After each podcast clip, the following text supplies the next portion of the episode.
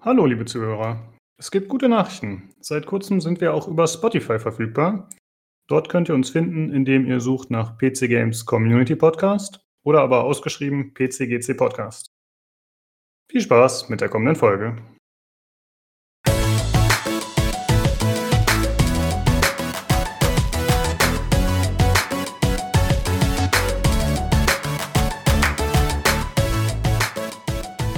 Hallo und herzlich willkommen zum 44. PC Games Community Podcast. Heute mit dem Das Gast Daniel. Hallo zusammen. Mit Olli. Genau den, hallo. Und mir, Lukas. Hi.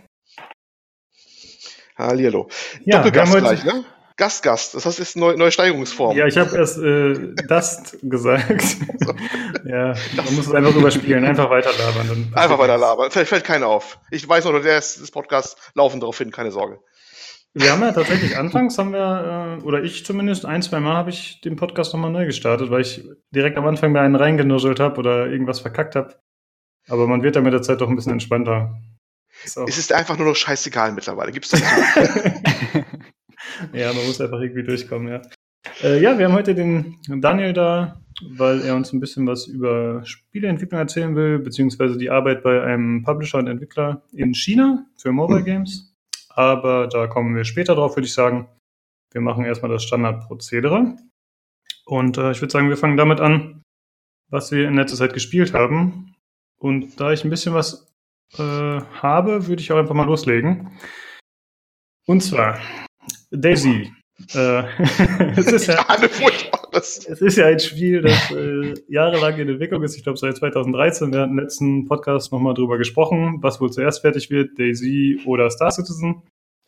Und äh, es ist angekündigt worden, schon vor ein paar Monaten, dass Daisy dieses Jahr in Version 1.0 gehen soll, gegen Ende des Jahres. Wow. Äh, und die, ja, es geht voran.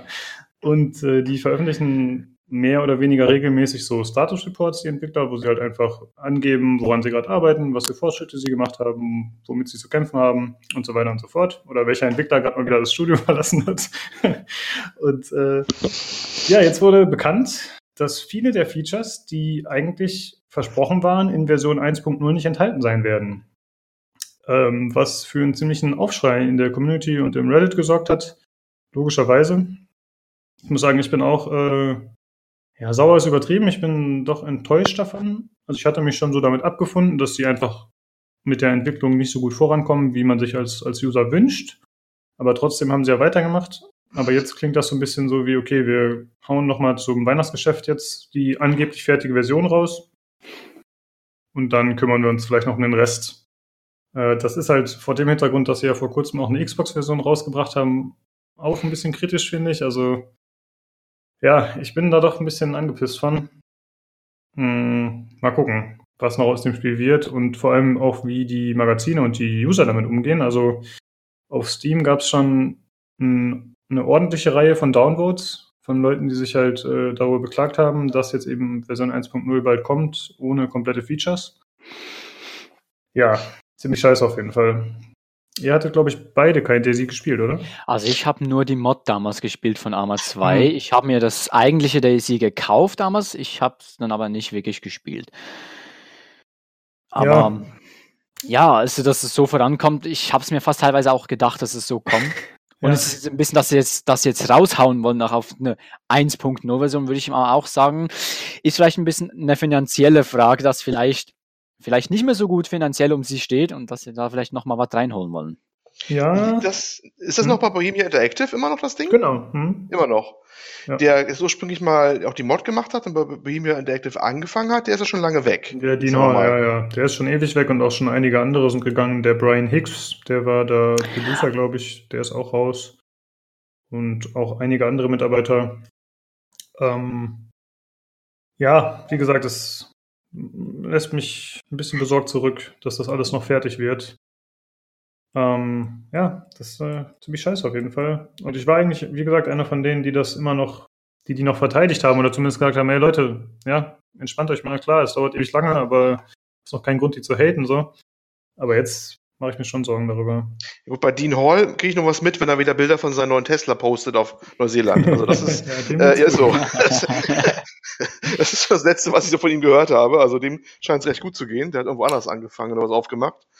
Ich weiß nicht, wie das weiterhin Geld reinkommt, aber er hat sich das wohl irgendwie vergolden lassen, noch den Abschied. Ich, ich, aber nun, egal. Ähm, ja, bei Bohemian Interactive weiß man ja auch nicht. Die, die haben ja ihre große Sache ist ja immer die Arma-Reihe gewesen. Mhm. Ne? Wo das ja auch ein sehr, sehr nischiges Publikum ist. Zwar ein sehr spezielles Publikum, auch ein sehr teures Publikum, aber auch mangels Alternativen, weil so ein Militärsimulator in dem Umfang findest du ja auch nirgendwo eigentlich. Ne? Ja, es gibt aber nicht viele, ja. Ewig, ob, ob du davon dauerhaft leben kannst, weiß ich auch nicht. Ich wundere mich immer, dass die so lange überlebt haben bisher. Ich glaube, die haben teilweise auch ihre Engine lizenziert und an irgendwie Militär und so weiter. Ja, ja. Also ich will da jetzt nichts Falsches behaupten und sagen, das sind Kriegstreiber, aber ich habe irgend sowas mit, dass sie das äh, dementsprechend Gut, damals, würde ich mal sagen, hat ja auch Daisy teilweise auch Bohemia nochmal gerettet mit der Arma 2 damals. Ja, das kann gut sein. Ja. Also bezüglich finanzieller Einnahmen, also ich denke schon, dass diese Xbox-Version, die übrigens als Early Access-Version rauskam, dass die schon gut Einnahmen generiert hat nochmal. Aber ich glaube, jetzt die PC-Version, selbst wenn 1.0 jetzt rauskommt, ich glaube, die wird nicht mehr viel einspielen, weil das Spiel hat sich ja damals, 2013, wie gesagt, gigantisch gut verkauft. Ja. Das war echt erdrutschartig. Ich kann mich eigentlich an kein Spiel davor erinnern, was so abging auf Steam, was so gehypt war. Ich meine, heute haben wir viele Hype-Spiele, aber damals.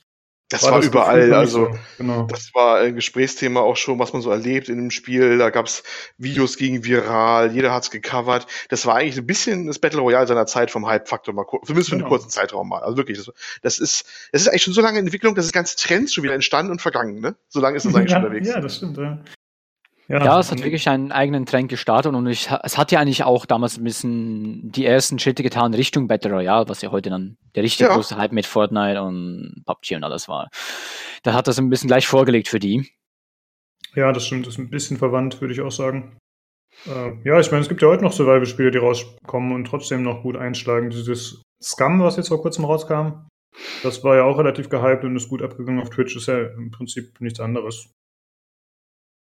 Ja, das muss man halt sehen, ob äh, nicht gerade der Urvater, weil der Urvater ist wahrscheinlich die Mod, aber mal schauen, was daraus wird.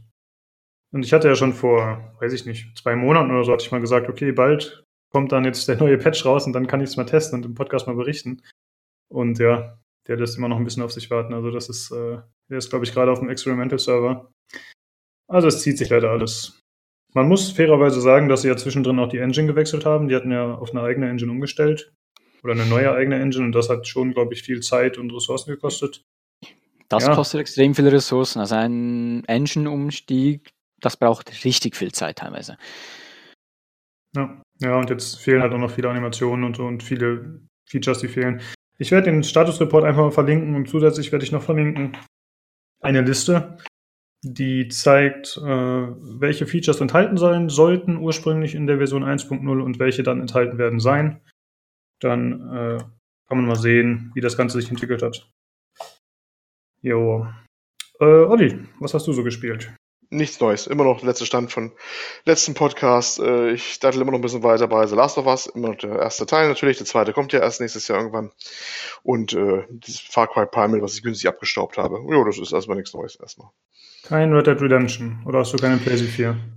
Ich, äh, natürlich habe ich einen, sonst hätte ich ja, ja äh, zur Erinnerung den Spider-Man im Podcast damals nicht bringen können.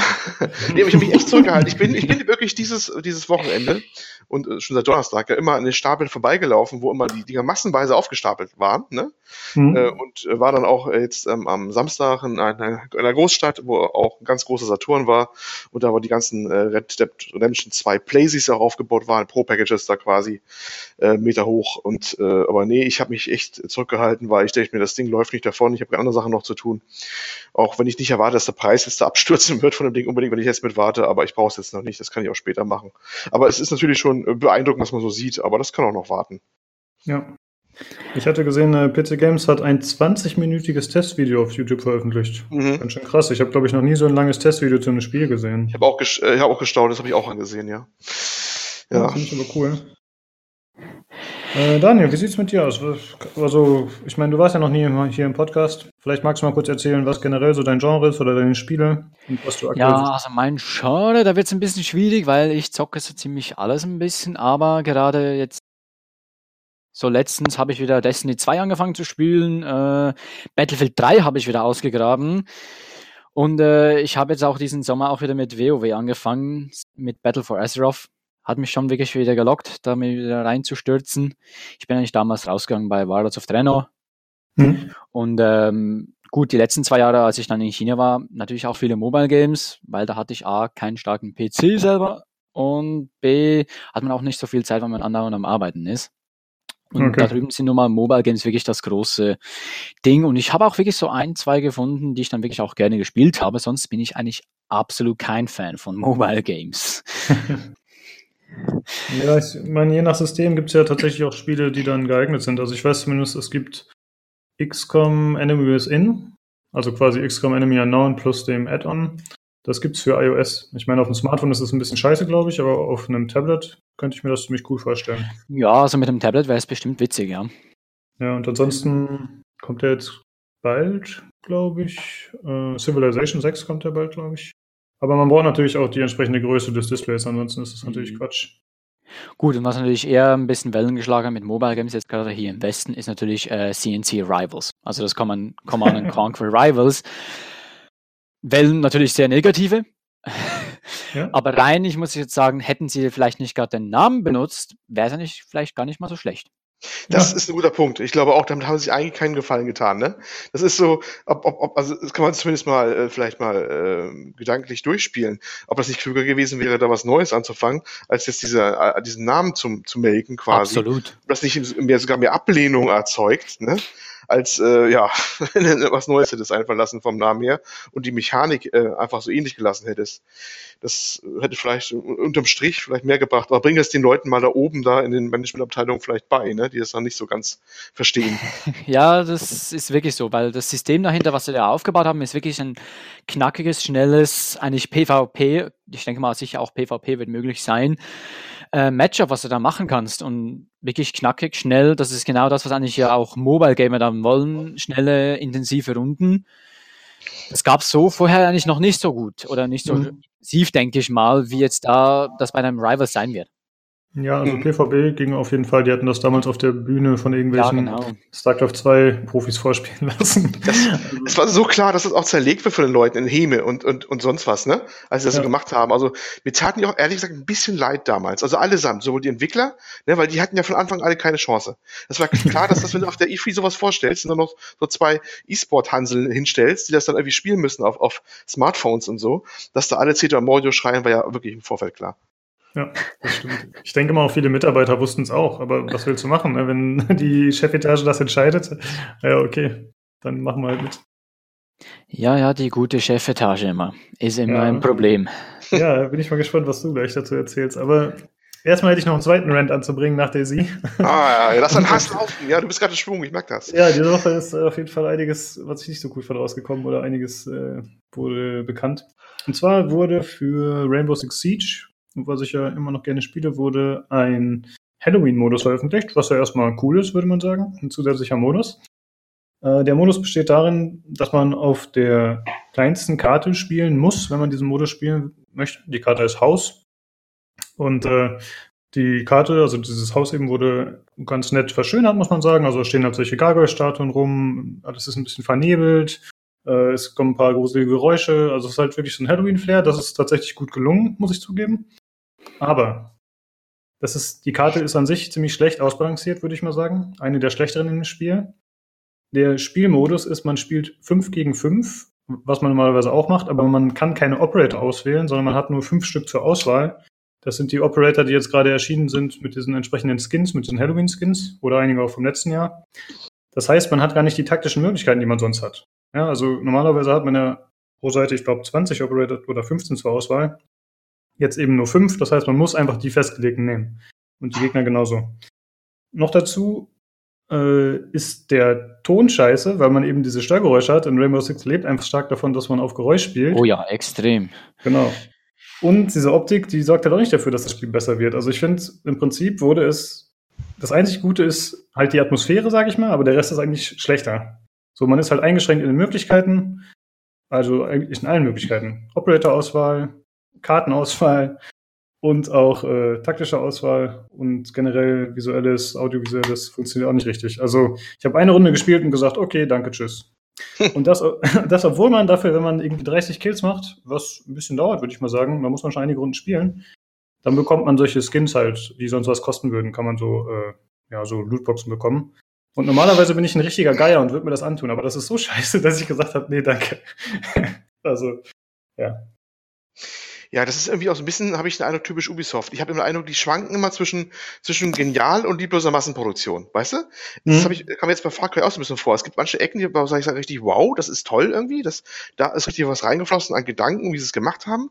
Und dann hast du wieder so, so Missionen wieder, wo du denkst, oh, das habt ihr euch nur einmal überlegt und einmal runtergekurbelt und das war's dann auch. Das, das hätte ich rausgeschmissen, weil das bringt überhaupt keinen Nährwert, das macht nicht mal Spaß oder so. Ja, das, das kam mir jetzt auch so vor. Das ist manch, manches richtig gut und manches ist wirklich so, boah, also wirklich so wie, also hingekotzt gefühlt, so, weißt du, so richtig so lieblos, so baff. ne? Ja, also es gab äh, letztes Jahr gab es schon so einen Modus, den sie eingeführt haben, der hieß Outbreak. Das war so ein Horde-Modus quasi, wo man zu viert, glaube ich, oder zu dritt gegen halt gegen so KI-Gegner gespielt hat. Und die waren auch schon in Richtung Zombie-artig, die waren halt eher so ein bisschen monstermäßig noch, aber die gingen schon in die Richtung. Und meiner Meinung nach wäre es schlauer gewesen, diesen Modus zu nehmen und einfach optisch umzumodellieren. Denn, das Outbreak fand ich ganz hm? cool, ja. Das genau. hätte man vielleicht da reinnehmen können. Also sowas in der Art nochmal. Vielleicht ein neues Thema oder so, aber das war viel besser, weil das habe ich auch gespielt gehabt kurz und das war wirklich ganz gut, fand ich.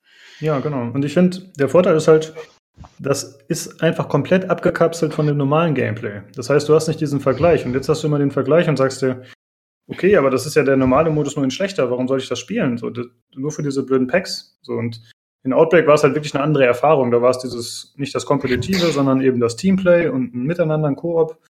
Das ist jetzt hier einfach nicht gegeben. Also, ich finde, das war ein Griff ins Klo, aber mal gucken, was andere Leute so dazu sagen. Jo. Ja, ich bin jetzt leider nicht mehr so aktuell bei Rainbow Six Siege. Ich habe es schon lange nicht mehr gespielt. Aber wenn ich jetzt das so höre, muss ich auch sagen, gerade mit dem Ton ist natürlich wirklich ätzend, weil in Rainbow Six Siege ist es so extrem wichtig, ja, da ist es dann wirklich ätzend, wenn du da wirklich nur Störgeräusche hast. Ja, so ist es. Und äh, ich habe jetzt leider eh nicht mehr die Möglichkeit zu spielen aktuell, weil ich habe dummerweise meinen Account äh, verkackt, weil ich das Passwort nicht mehr wusste und jetzt brauche ich diese Google-Authentikator-Geschichte, aber das habe ich auch nicht mehr und jetzt weiß ich gar nicht mehr, wie ich da reinkomme. Das heißt, mein uh. Account ist erstmal auf Eis gelegt. Das ist äh, genauso wie du unseren Soundcloud-Account irgendwie lahmgelegt hast. Ne? Ich komme mobile nicht mit unserem Soundcloud-Account ran vom Podcast hier. Da hast du auch ah. wieder abgeschossen. Ah, ja, wahrscheinlich, weil ich das Passwort da irgendwie reingehauen habe, ne? was ja anscheinend ja, ja, ja. bei Google war. Ey, tut mir leid. Ich hab, ich, das hatte tatsächlich aber auch damit zu tun, weil ich habe ähm, meinen Cache geleert und History und so und alles zusammen gelöscht. Und da habe ich mir ein paar Sachen verkackt, auf jeden Fall. Ich muss mal gucken, ob ich noch selber rankomme. Da muss ich mal, mal schauen, sonst bin ich der Auto vor Order. Naja, ja, was das ja, genau, besprechen wir später. Müssen wir dann gucken. Ja, das waren meine beiden Rant-Momente. Ansonsten wollte ich noch mal kurz was erwähnen, was an die letzte Folge anschließt, weil, nee, vorletzte Folge, weil ich hatte ja erzählt über XCOM, äh, XCOM 2, das äh, Tactical Legacy Pack. Das ist diese, äh, diese Erweiterung, die für War of the Chosen rauskam. Und da hatte ich ja schon erzählt, dass man die Skins nicht richtig kombinieren kann, die man neu freischaltet über diesen Modus. Und jetzt gibt es halt eine erste Mod über den Steam Workshop, die das möglich machen soll. Ich habe sie jetzt selber noch nicht getestet, aber ich werde sie einfach verlinken. Falls jemand Interesse daran hat, kann er sich die mal runterladen. Ich werde sie auf jeden Fall die Tage mal testen. Vielleicht erzähle ich dann nächste Folge kurz, ob es geklappt hat oder nicht. Ja. Und dann noch eine Sache. Es gibt jetzt bei Amazon Prime Futurama, alle Staffeln. Finde ich cool. Ich liebe Futurama. Das ist quasi äh, ja, Rick und Morty, bevor es Rick und Morty gab.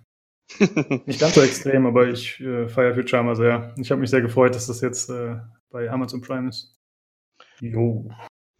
Das war's. Dis hast du das Disenchantment mal geguckt? Dieses neue von äh, Nee, habe ich nicht gemacht, aber ich habe gehört, soll nicht so schlecht sein. Hast du es dir angeschaut? Ja, ich habe schon neun, zehn Folgen durch.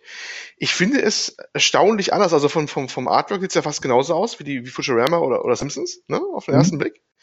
Aber ich finde irgendwie das Tempo irgendwie total anders. Und es ist auch vielleicht auch deswegen ein bisschen anders, weil es so eine fortlaufende Geschichte auch erzählt. Also da bauen die Folgen auch durchaus miteinander auf und sowas, was man bei Simpsons mhm. ja nicht unbedingt so hatte. Ne? Das ist äh, vielleicht deswegen auch diese hm, Gag-Intensität etwas geringer, etwas langsamer alles. Zumindest mein Eindruck. Und es wirkt heute erstaunlich zahm, was auch vielleicht auch daran liegt, heute ist man einfach härtere Sachen gewohnt. Ne? Also wenn du sowas, hm. äh, Rick and Morty und sowas äh, gesehen hast, ist alles wesentlich böser ja irgendwie alles geworden. Ne? Bösartiger und äh, weniger Hemmungen. Da ist, ist, heute ist halt sowas wie Simpsons, was damals ein Skandal war, ist heute Kindergeburtstag dagegen. Ne? Ja, ja, das stimmt. Das, das, das kommt ja heute, wenn das was Neues rauskommt, von ihm echt sehr zahm eigentlich vor. Äh, wie sieht's aus? Schaust du das auf Netflix oder wo ist das verfügbar? Netflix, Netflix, ja. ja. Mhm. Und äh, also willst du auch erstmal weitergucken, gefällt dir soweit und du bleibst erstmal dran. Ja, ja, zu Ende gucken wir es auf alle Fälle. Es ist vielleicht nicht das Coolste, was ich bisher gesehen habe, aber zum also neue, neue Staffel ist wohl bestellt und die eine Staffel gucke ich auf alle Fälle zu Ende. Mal sehen, wie es dann weitergeht. Ja, ja, ja, zumindest solide genug, um was durchzugucken, würde ich sagen. Ja. Wie lange dauert eine Folge? Auch 20 Minuten oder sind die länger? Hm, ein bisschen länger, 20 bis 30 wird es gehen. Ich habe nicht mehr im Kopf mehr, aber sowas im Dreh rum. Ja. Gut, dann können wir zum Hörerbrief kommen. Oh, ja, mein Einsatz, oder? Richtig, ja. da muss ich äh, gleich vorweg sagen, wenn wir die ganzen Daniels wieder sortiert bekommen, bei uns heißt ja irgendwie jeder Daniel, ne? Das ist keine Absicht, das ist äh, äh, der Daniel heute hier im Podcast ist jetzt irgendwie der dritte Daniel, den wir, glaube ich, drin haben. Ist das richtig? Ich habe nicht mehr ich hab aufgehört zu zählen. Es gibt zu viele Daniels. wir haben wirklich mal gesagt im Podcast, äh, du kannst bei uns immer gerne im Podcast teilnehmen, solange du Daniel heißt. Und irgendwie ist es auch gekommen. Und äh, also jetzt der, der Brief, der jetzt kommt, das ist von unserem äh, braven Beitragsschreiber, ähm, dem anderen Daniel, nicht dem Daniel, der hier sitzt, sondern halt der andere, ja. Und auch nicht der andere Daniel, der manchmal im Podcast was spricht, das ist auch wieder ein anderer, der zwischendurch da war. Jetzt habe ich alle komplett verwirrt. Ich glaube, ich lese einfach mal vor. So, ich glaube, das ist besser. Ähm, ich erlaube mir, das ein bisschen einzukürzen. Mhm. Deswegen fange ich mal an mit, äh, erstmal fange ich an, mich zu, zu verblättern hier, aber kein Problem. Wir fangen hier an. Okay. Ähm, also erstmal beschwert er sich bei uns ausgiebig. Spielt einer überhaupt mal das, was ich erwähne? Ja? ähm, ja, tut uns leid, aber wir sind irgendwie totale Ignoranten. Ne? Wir haben irgendwie einen sch schlechten Geschmack hier im Podcast. Ne? Ist ja nicht so, dass ich verlange, dass ihr alle Beautiful Joe gedaddelt hättet oder Killer 7. Ich hoffe, ich bekomme mit dieser Mail den nächsten Podcast frei Haus geliefert. Kommt der bei Telegram? Das ist, äh, das war der Gag, den wir letztes Mal hatten, ne? wegen freie Hauslieferung war das. Ja.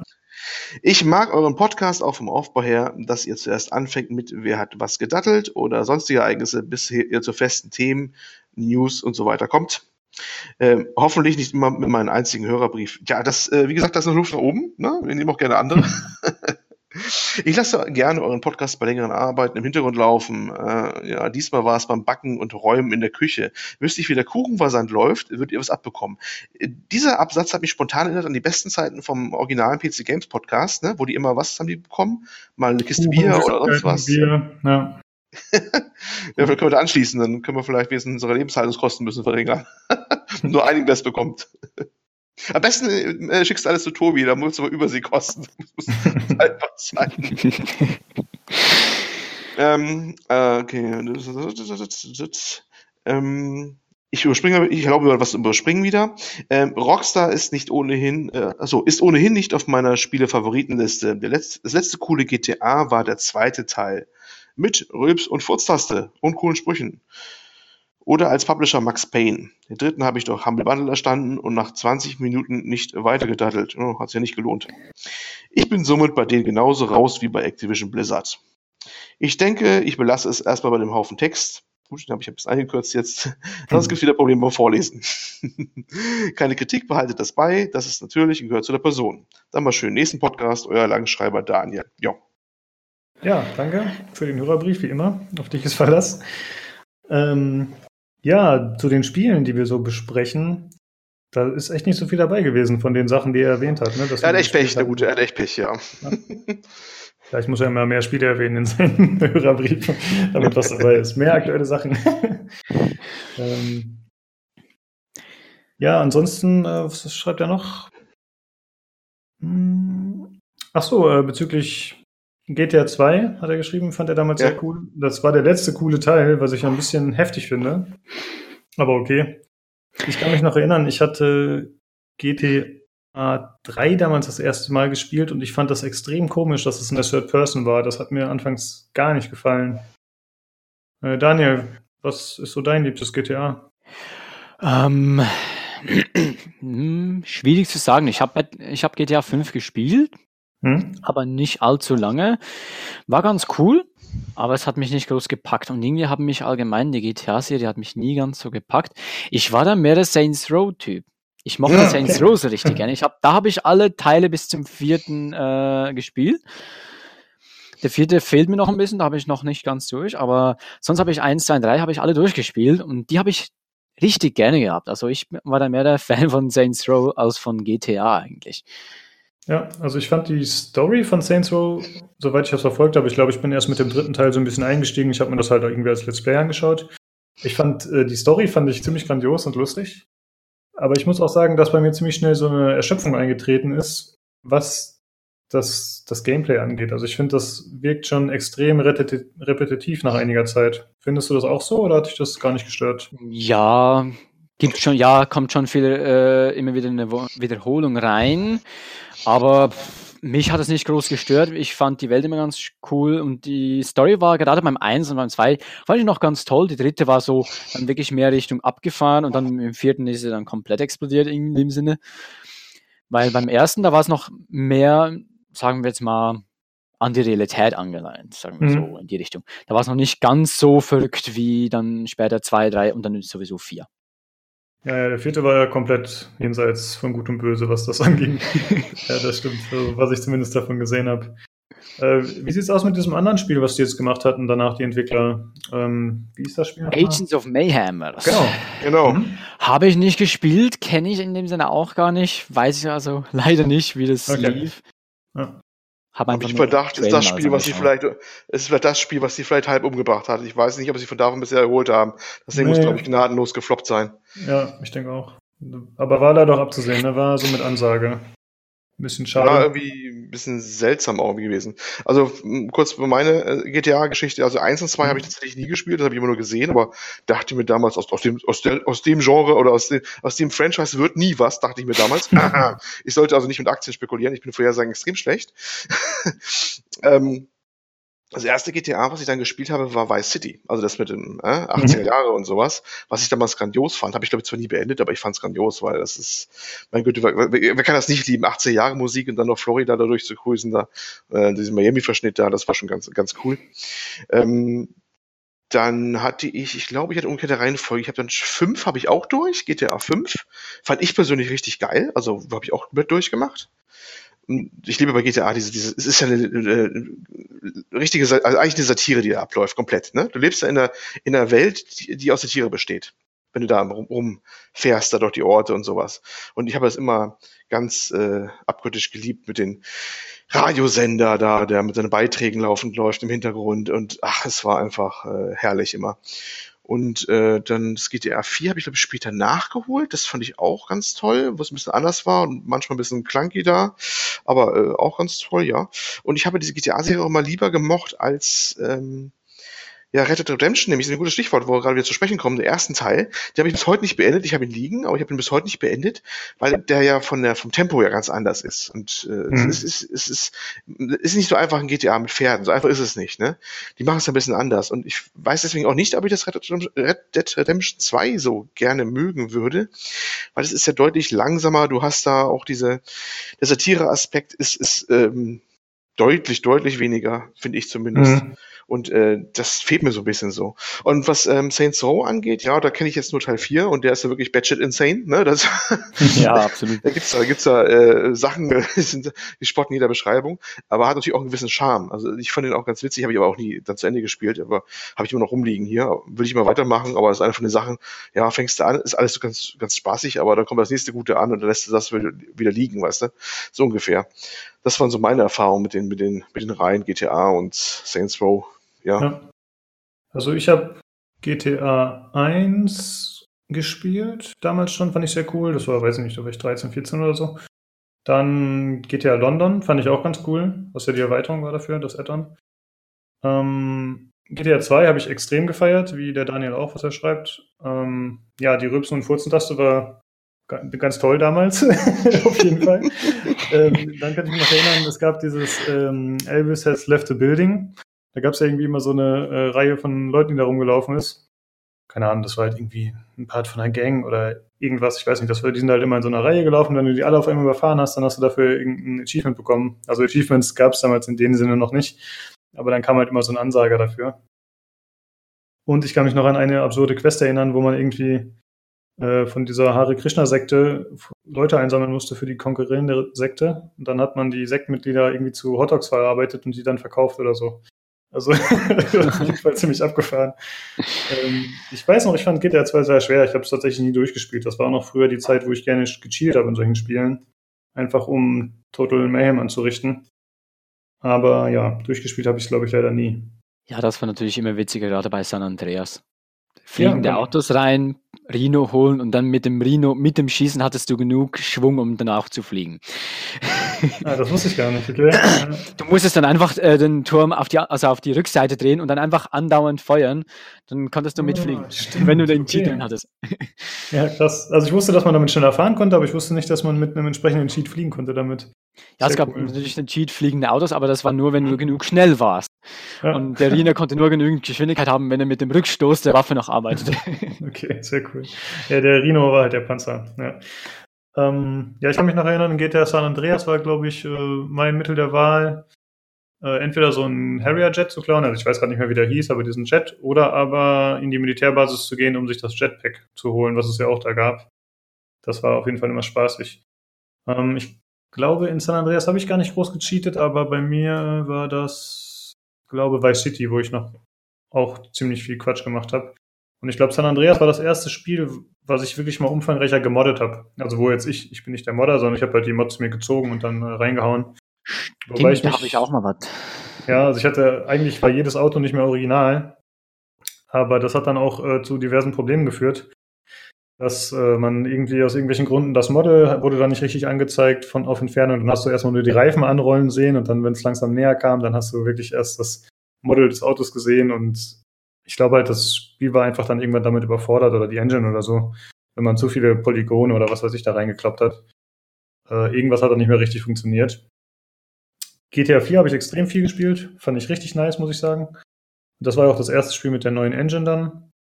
Und da habe ich auch ohne Ende gemoddet, alle Autos verändert und so. Das hat auch sehr viel Spaß gemacht. Und GTA 5 fand ich auch cool, habe ich nicht gemoddet, und habe ich auch nur einmal durchgespielt und dann nicht mehr so groß gespielt. Aber es war ein gutes Spiel auf jeden Fall. Äh, aber irgendwie hatte ich mit den alten GTA-Teilen mehr Spaß. Ich weiß nicht, ob sich mein Geschmack ein bisschen verändert hat oder woran es liegt, aber ja, das Neue war dann noch einmal durchspielen auch in Ordnung. Und jetzt äh, in GTA 5 ist ja Modden eine ziemlich große Geschichte in Online-Servern, ne? Also da gibt es ja Modder, die allen das Spiel versauen, mehr oder weniger. Ja, das ist äh, immer ein heißes Eisen. Gerade letzte Nachricht, die hier durchkam, dass sie irgendwas geschafft haben, dass es sogar so auf Singleplayer-Spiel auswirkt. Ne? Ja. Ja. Das, das gar nicht, habe ich eigentlich nicht tiefer reingelesen, was das. Es gab ja schon mal so ein Vorkommnis, da war es aber, glaube ich, nur eine Falschmeldung oder ein Scherz. Und jetzt soll irgendwas wirklich einer was geschafft haben, dass, wenn er irgendwas Bestimmtes macht, dass dann im Singleplayer-Spiel sich irgendwas auswirkt. Ähm, ja, ich weiß nicht, ich glaube, das ganze Ding ist so löchig wie, ein, wie ein Schweizer Käse, das ganze geht ja online, aber irgendwie wollen die es auch nicht auf andere Füße stellen oder so. Geld verdienen sie wahrscheinlich auch mit genug, ne, mit ihren Shark-Cards und dem ganzen Kram. Das läuft, das läuft ja heute noch wie, wie blöd, ne? Die verkaufen ja, ja bis vor, gar nicht lange her, da hat GTA 5 immer noch zwischendurch Spitzenplätze auf Steam äh, hingelegt beim Verkauf, ne? Das muss man sich mal reinziehen, zumindest vor dem ganzen Battle Royale-Hype. Da waren die mhm. immer noch mit schöner Regelmäßigkeit oben dabei. Und das haben die ja bestimmt nicht Leute alle gekauft, weil sie die Story spielen wollten. Wahrscheinlich, weil alle auf GTA Online gehen wollten, vermutlich mal stark. Ne? Und das war schon, äh, ja, also die haben damit echt schon einen Umsatz gemacht und auch keine Not anscheinend, da irgendwie was am, am System zu verbessern. Man darf gespannt sein, ob bei Red Dead Redemption 2, wenn der Online-Part rauskommt, der kommt ja erst noch, der ist ja noch nicht da. Mhm. Ähm, ob das dann irgendwie solider wird, ob da vielleicht da ein anderes Backend schon hinter ist, was irgendwie sicherer ist von Exploits her oder sowas. Da bin ich mal gespannt. Ja, es wäre auf jeden Fall in Ihrem Interesse. Ja, bitte, Daniel. Ja, das könnte auch ziemlich spannend werden bei Red Dead, Red Dead Redemption 2 da mit dem Online-Part und gerade auch, ob sie dann vielleicht auch so Cheater-Probleme haben wie bei äh, GTA 5, wäre natürlich auch noch so ein Ding. Gab es ja auch damals noch ein paar Probleme, weil gerade auf dem PC hat es ja einige Cheater immer wieder gehabt. Genau. Das ist auch, also, noch so. Das ist ein einziges Cheatfest, glaube ich, so ein bisschen. Ja, das, also ich sag mal so, es gibt ja einerseits natürlich die Cheater, die anderen Spielern das Leben schwer machen, was natürlich auch nicht gut ist für Rockstar, wenn dann Spieler nicht mehr spielen, weil sie die Schnauze voll haben von Cheatern. Aber andererseits gab es auch sehr oft die Cheater oder Hacker, keine Ahnung, die äh, Geldbeutel verteilt haben. Ja, die haben einfach mit Geld um sich geworfen, ja. Genau. Und das ist natürlich noch weniger im Interesse von Rockstar, ja, dass äh, quasi Ingame-Währung verschenkt wird ohne Ende, weil ja, dann müssen diese blöden Shark-Cards ja nicht mehr gekauft werden. Ja, deswegen werden sie wahrscheinlich versuchen, das irgendwie zu unterbinden, aber sie haben es ja bis heute anscheinend nicht geschafft in GTA 5, deswegen bezweifle ich ein bisschen, dass sie es schaffen werden in Red Dead Redemption Online. Ja, bleibt abzuwarten halt, ne? Ob es ein, vielleicht eine ganz neue Hintergrundmechaniken oder so ein Backend quasi alles neu ist. Hm. Das ja. war vielleicht auch GTA Online, war auch, das war das nicht das erste auch in der Art, was sie so wirklich gemacht haben in dem Stil.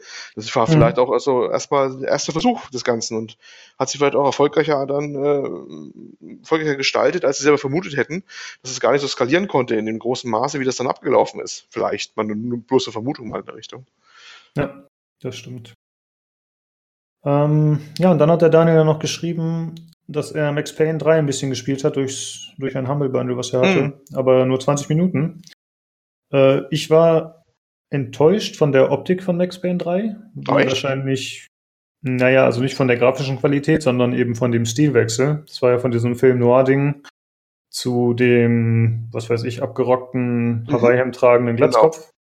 Das haben ja viele bemängelt damals, aber ich muss trotzdem sagen, dass das Spiel und das Gameplay echt gut war. Das fand ich auch ganz, ganz ja. cool. Schon ein paar Jahre, als ich gespielt habe. Ich habe es dann auch irgendwann, es wurde auch im Steam dann irgendwann für, ich weiß nicht, da schon vor ein paar Jahren für fünf bis zehn Euro verschleudert oder sowas, ne? Hm. Aber das, äh, ich fand das eigentlich richtig, richtig nice, das Ding. Es war richtig ab, hatte harte, harte Handlung gehabt teilweise, ne? Da ging richtig ab. Mhm. Und ähm, gute Szenen auch, was, weißt du, wo du äh, in Brasilien durch die Slums da durchläufst und sowas, ne? Die richtig ja. cool waren, auch von der ganzen Stimmung, die da war und so.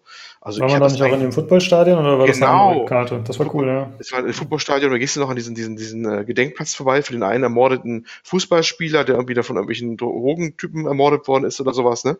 Hat auch so ein bisschen Sozialkritik auch vielleicht ein bisschen gehabt. Ähm, ja, er war ein bisschen so, er war dauerbereit oder dauerbekifft immer. Das war und, es waren auch echt harte Szenen drin. Also, wie sie einen Typen da, will nicht spoilern, aber wer es gewesen ist, wenn sie da in diese Altreifenstapel verbrannt haben und sowas, ne? Meine Herren, also das ging schon ordentlich ab. Und ich habe das eigentlich äh, sehr gemocht. Das war schon ein mhm. spaßiges Spiel. Ich finde auch so richtig in der Art, in Verbindung, also diesen so ein Person-Shooter mit so einer düsteren Atmosphäre, in der Art gab es auch nicht mehr wieder, oder? Uh, vielleicht so Nee, The Darkness ist First Person, ne? Also Third Person mit wirklich harten Kern ist in dem Sinne auch äh, Backups the Line. Was ja sogar das eine stimmt. deutsche Produktion war. Ja, das stimmt. Das, das war natürlich ziehen, richtig ja. hart. Also gerade ähm, auch Spoiler, da der weiße Phosphor, das ist richtig. Ja, ja, genau. Ja, ja. Ich habe das tatsächlich nie gespielt, aber man hört ja immer wieder, dass das, äh, das wird ja auch von Kritikern sehr gelobt, ne? Dass das ja, eben einfach Kritik, andere Kritikerliebling, ja, ja. Genau. Mhm. Ja, ja, das ist, das, das Spiel ist richtig gut geworden, das mochte mhm. ich echt. Ja, aber sonst fallen mir eigentlich auch keine ein, die so in diese derbe Richtung gehen, aber ich hätte mir halt, wie gesagt, trotzdem gewünscht, dass der alte Stil beibehalten worden wäre. Ich bin jetzt nicht so abgegangen wie viele andere, die sich extrem darüber aufgeregt haben. Und ich habe es ja auch durchgespielt, eigentlich mit Spaß, aber trotzdem fand ich diesen Stilbruch schon eigenartig und ein bisschen unpassend. Wobei es, es jetzt ja, storytechnisch ja. aufgebrochen wurde. Ja. Es gab ja kurzfristig Gerüchte, ob nicht ein neuer Teil rauskommt, weil äh, der Knabe, der das Gesicht ihm geliehen hat in Teil 1 und 2, ne?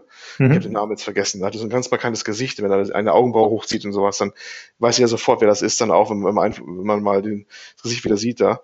Das war ja direkt sein dann Face-Scan schon vor pff, Ewigkeiten, von Max Payne 1 und 2 schon ähm, der ist jetzt öfter mal Twitter aufgetaucht und äh, hat so Andeutungen gemacht oder weiß nicht, ob es nur einfach nur Scherz war, keine Ahnung, aber sind natürlich alle gleich äh, aufgesprungen und haben jetzt da wilde Hoffnung gehabt, dass es vielleicht doch mal jetzt wieder mit, auch mit seinem Gesicht quasi ein weiteres Max Payne gibt, aber hm, nichts genaues weiß man nicht, ne? Es müsste ja auch, okay. glaube ich, ich weiß gar nicht, wem die Rechte mittlerweile liegen jetzt, aber keine Ahnung. Ja, wahrscheinlich weiterhin bei Rockstar, würde ich mal vermuten.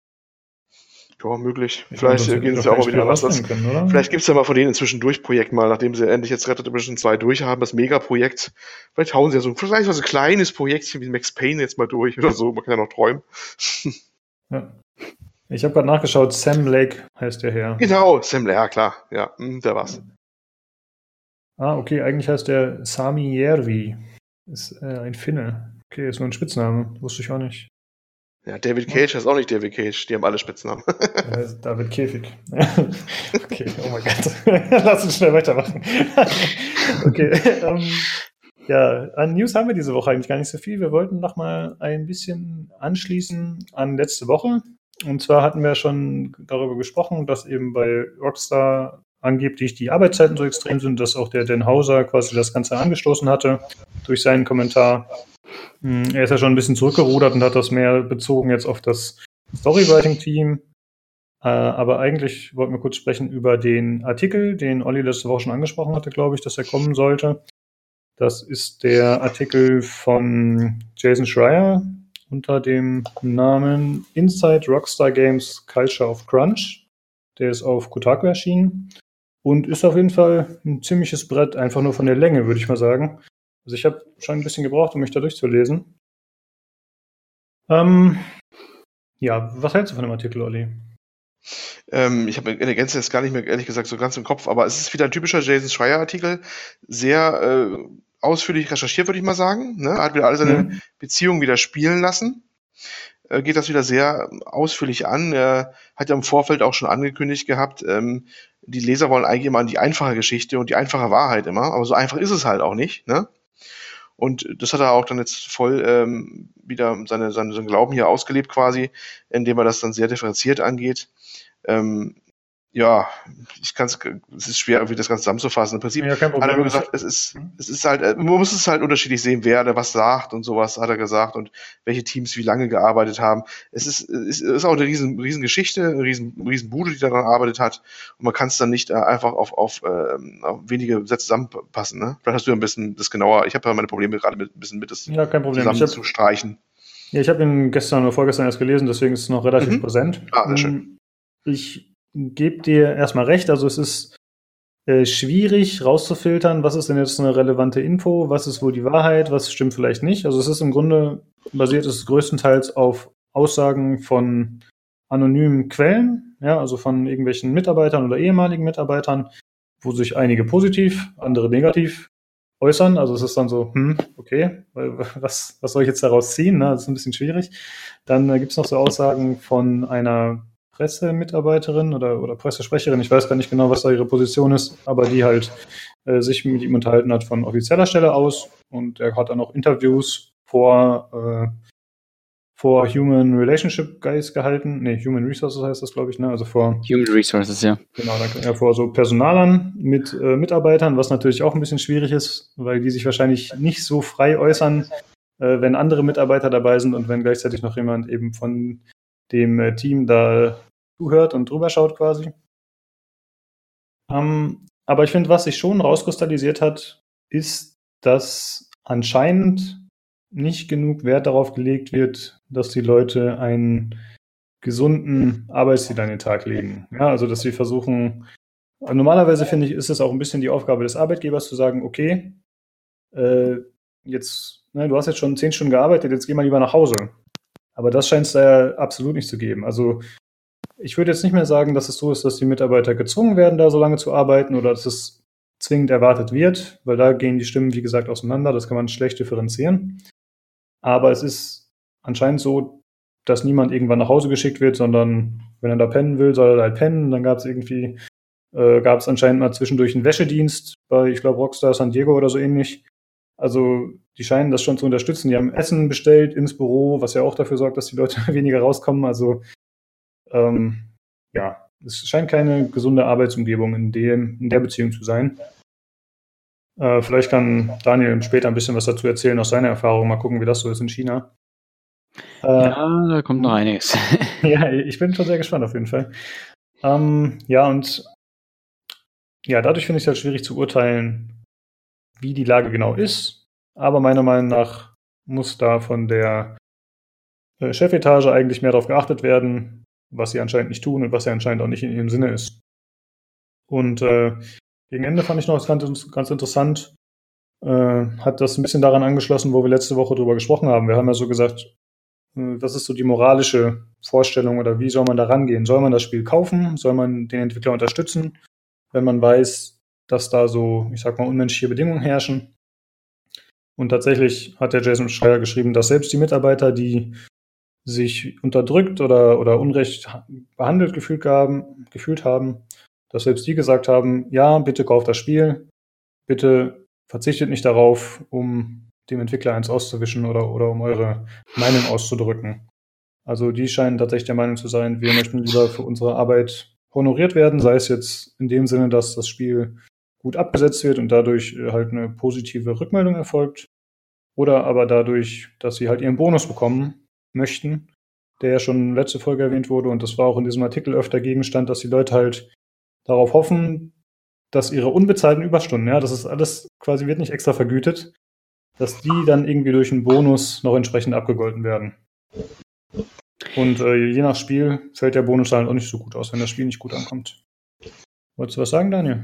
Äh, ja, Crunch ist ja natürlich in dem Sinne unbezahlte Überstunden und äh, dass da natürlich ein Bonus rausspringt, ist meistens eher unwahrscheinlich, aber es kann natürlich schon sein, dass bei einem großen Publisher, dass da wirklich auch mal was kommen kann.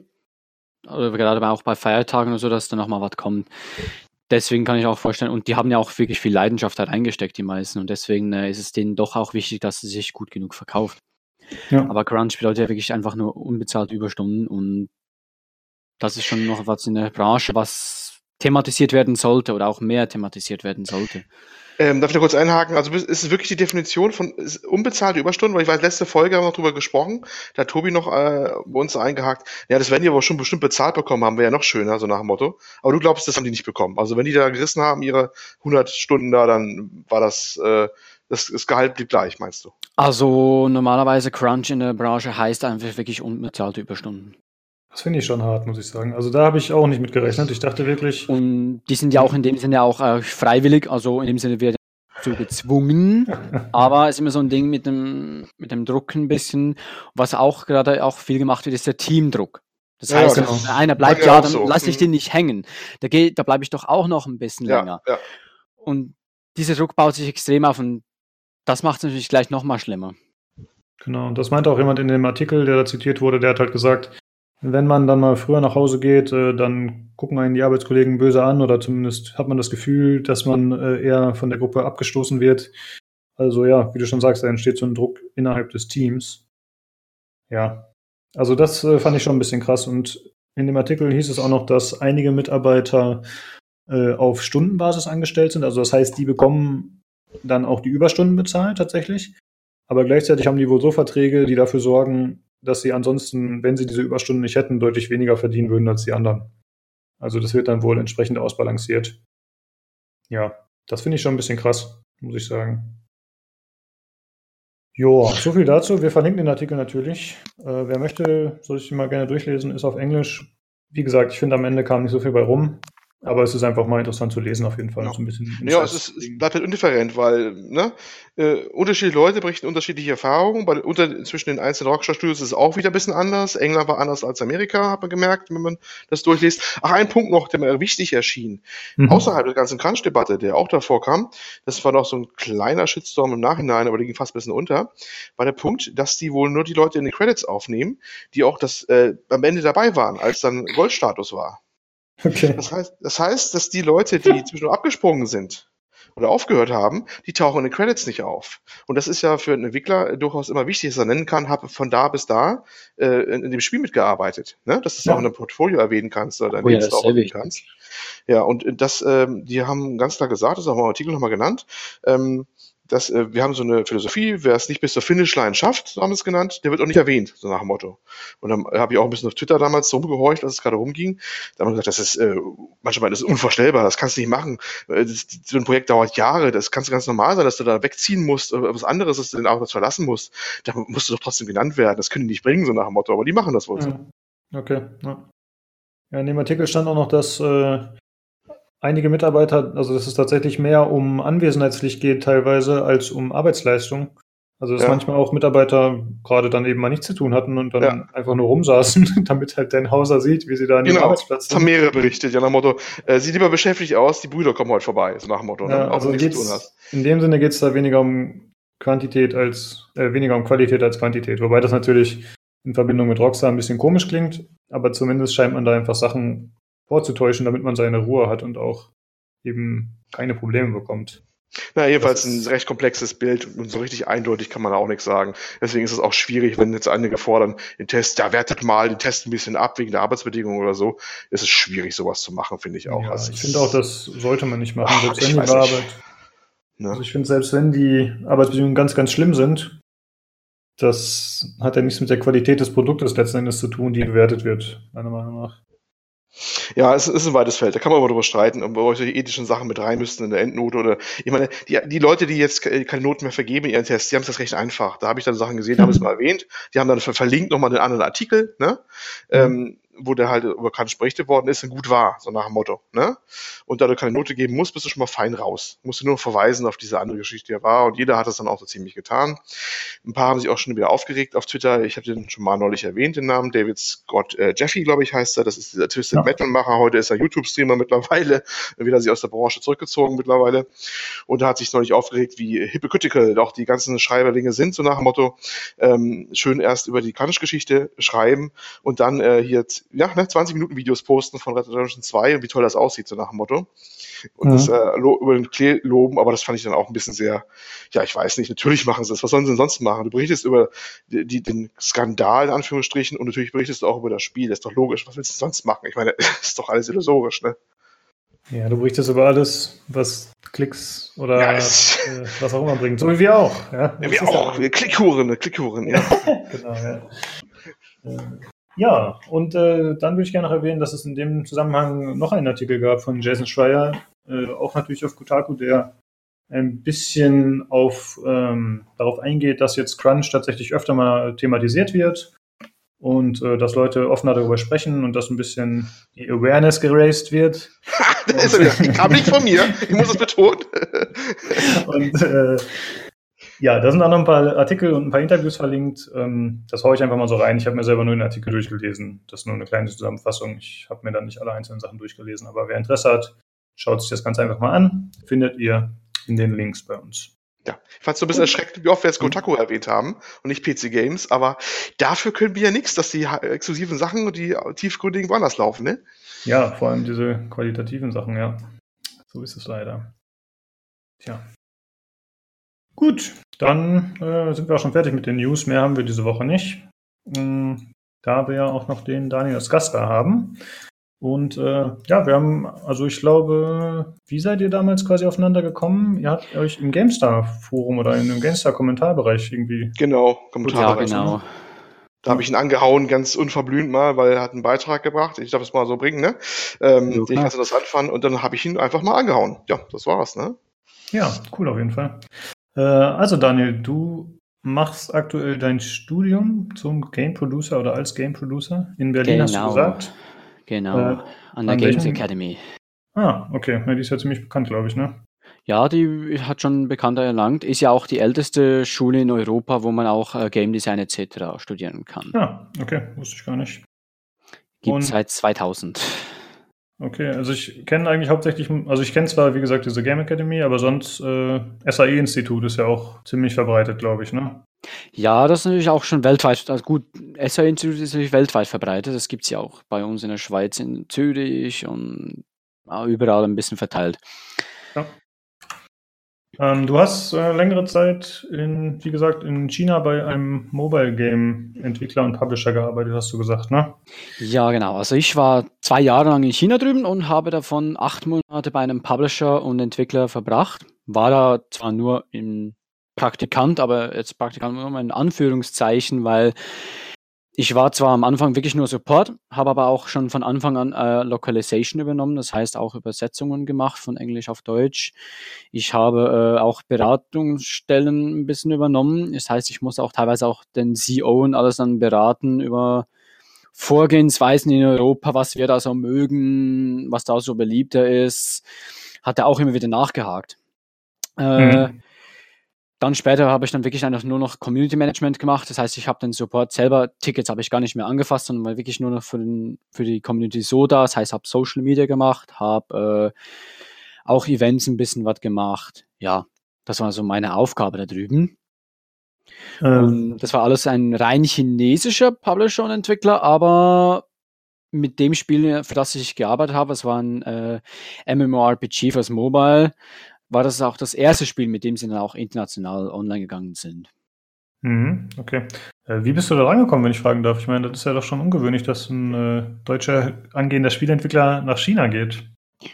Also ich war schon da drüben. Ich bin mhm. vor zwei Jahren rübergezogen mit meiner Freundin und äh, dann habe ich mir einen neuen Job gesucht, weil ich habe dann zuerst mal ein bisschen gearbeitet, dann habe ich ein Studium gemacht für, für chinesische Sprache, dann habe ich nochmal ein bisschen andere Praktiken gemacht in anderen äh, Branchen und dann habe ich eine neue Stelle gesucht und habe ich dann äh, gleich über die, eigentlich über die Jobagentur, in denen meine Freundin arbeitete, habe ich dann die Stelle da gefunden. Und die okay, haben da cool. wen gesucht für die deutsche Community, weil es bald online gehen sollte für die auch, also hier in Deutschland dann. Und ja, da habe ich dann gleich die Stelle bekommen. Und äh, also du hattest da schon ganz gute Chinesischkenntnisse dann oder war einfach Englisch angesagt? Hm, da war nur Englisch angesagt. Also wir hatten einen Teamleiter, der auf Englisch war. Der Rest der Firma hat wirklich nur Chinesisch gesprochen. Wir hatten wirklich mhm. nur sehr wenige Leute, die auch Englisch sprachen da. Ähm, mein Chinesisch ist wirklich so Basiswissen, weil ich hatte wirklich nur so ein Semester und das reicht nicht, um da wirklich voll Chinesisch gewandt zu sein mit der Sprache. Ähm, die haben einfach jemanden gesucht, der sich mit Games auskennt, der Spiel liebt. Das war nicht so das Hauptding, weil sie jemanden wollten, der sich auch gleich die Spiele verstehen sollte und natürlich auch sein Wissen mit einbringen konnte. Hm, okay. Äh, wie hat es dir da allgemein so gefallen? Also ich meine, du warst jetzt acht Monate, da ist natürlich nicht so lang, wie ich dachte, aber äh, was war so dein Eindruck? Entschuldigung, jetzt habe ich gerade die Frage nicht ganz verstanden. Äh, wie hat es dir so gefallen bei der Firma, die acht Monate, die du da warst? Warst du ah, zufrieden? Oder? Die, war richtig, die Zeit war eigentlich richtig cool. Also ich hatte ein richtig tolles Team. Wir waren dann ziemlich schnell, also ich war eigentlich der erste Ausländer, der da war. Und dann kam ziemlich schnell auch noch ein Russe dazu, äh, einer von Kongo für Französisch. Leute von Venezuela, Brasilien, kamen wir da ein kleines internationales Team. Und äh, das war richtig toll. Also mit denen war eine richtig tolle Zeit da. Wir hatten richtig viel Spaß zusammen. Wir haben, wir waren so ein bisschen so unser kleines internationales Team, das dann gegen die äh, Chefetage gekämpft hat, so für die Spieler weniger Pay to Win. Und die Chefetage immer so, ja, wir müssen da mehr Pay to Win reinstecken. Das ist ein gutes Stichwort auch. Pay to Win. Das ist, vermute ich mal, in China ganz groß. Ich hau jetzt einfach mal bei ganzen Klischees, die ich jetzt im Kopf habe, ja, aus China oder Mach chinesische, hau ich jetzt einfach mal raus. Äh, erster Gedanke, China ist ein Land, Pay to Win. Da ist es ganz groß. Was sagst du dazu? Alles äh, propagandistische Lüge des äh, kapitalistischen Westens? Nein, absolut nicht. Also es ist wirklich ganz extrem. Pay to Win läuft da drüben extrem, weil es gibt die meisten Spiele sind fast alle free, also es gibt extrem viele Free-to-Play-Spiele, die sind dann wirklich extrem auf Pay-to-Win gehen. Also auch unser Spiel war extrem auf Pay-to-Win ausgelegt. Da war es ein bisschen so das typische MMORPG im koreanischen äh, Grafikstil. So, äh, dann gab es dann die klassischen Diamanten bei uns, wo man auch kaufen konnte, so 60 Diamanten für einen Dollar. Mhm. Und äh, wenn du dann gleich ein großes Pack haben wolltest, so 100 Dollar für 6000 Diamanten. Und das wurde auch äh, genügend, also wirklich zur Genüge gekauft.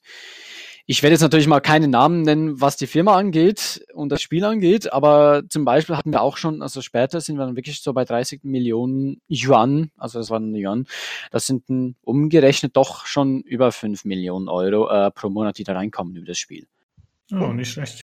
Äh, mach dir keine Gedanken, falls du aus Versehen mal den Namen ausplauderst des Spiels oder der Firma, wir können das dann später überpiepsen, also ist dann nicht so schlimm. Okay.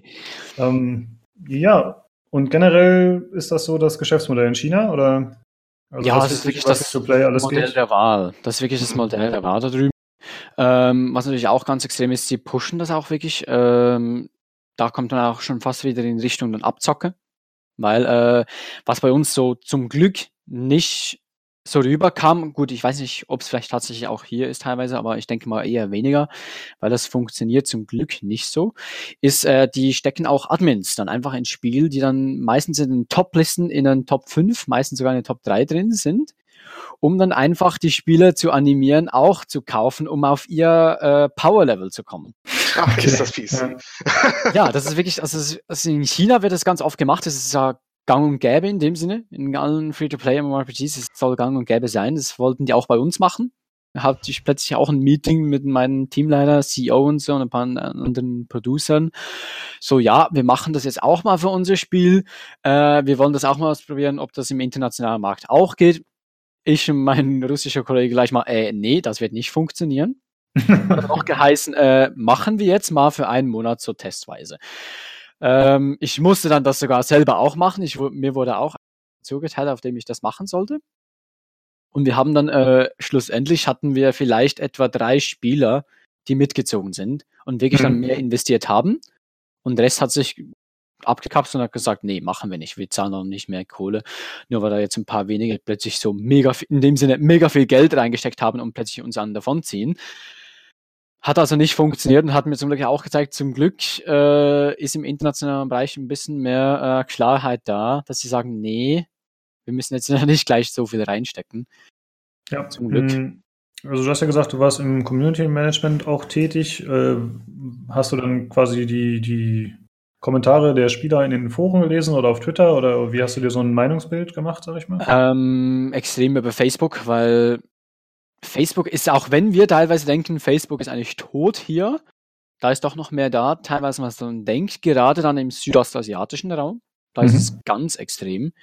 Und da hatten wir auch ganz viele Spiele, die dann wirklich auch viel Geld investiert hatten, teilweise. Und äh, deswegen Facebook war dann natürlich die erste Wahl. Twitter hatten wir wirklich nur ein paar hundert Follower. Das war oh. gar nicht groß.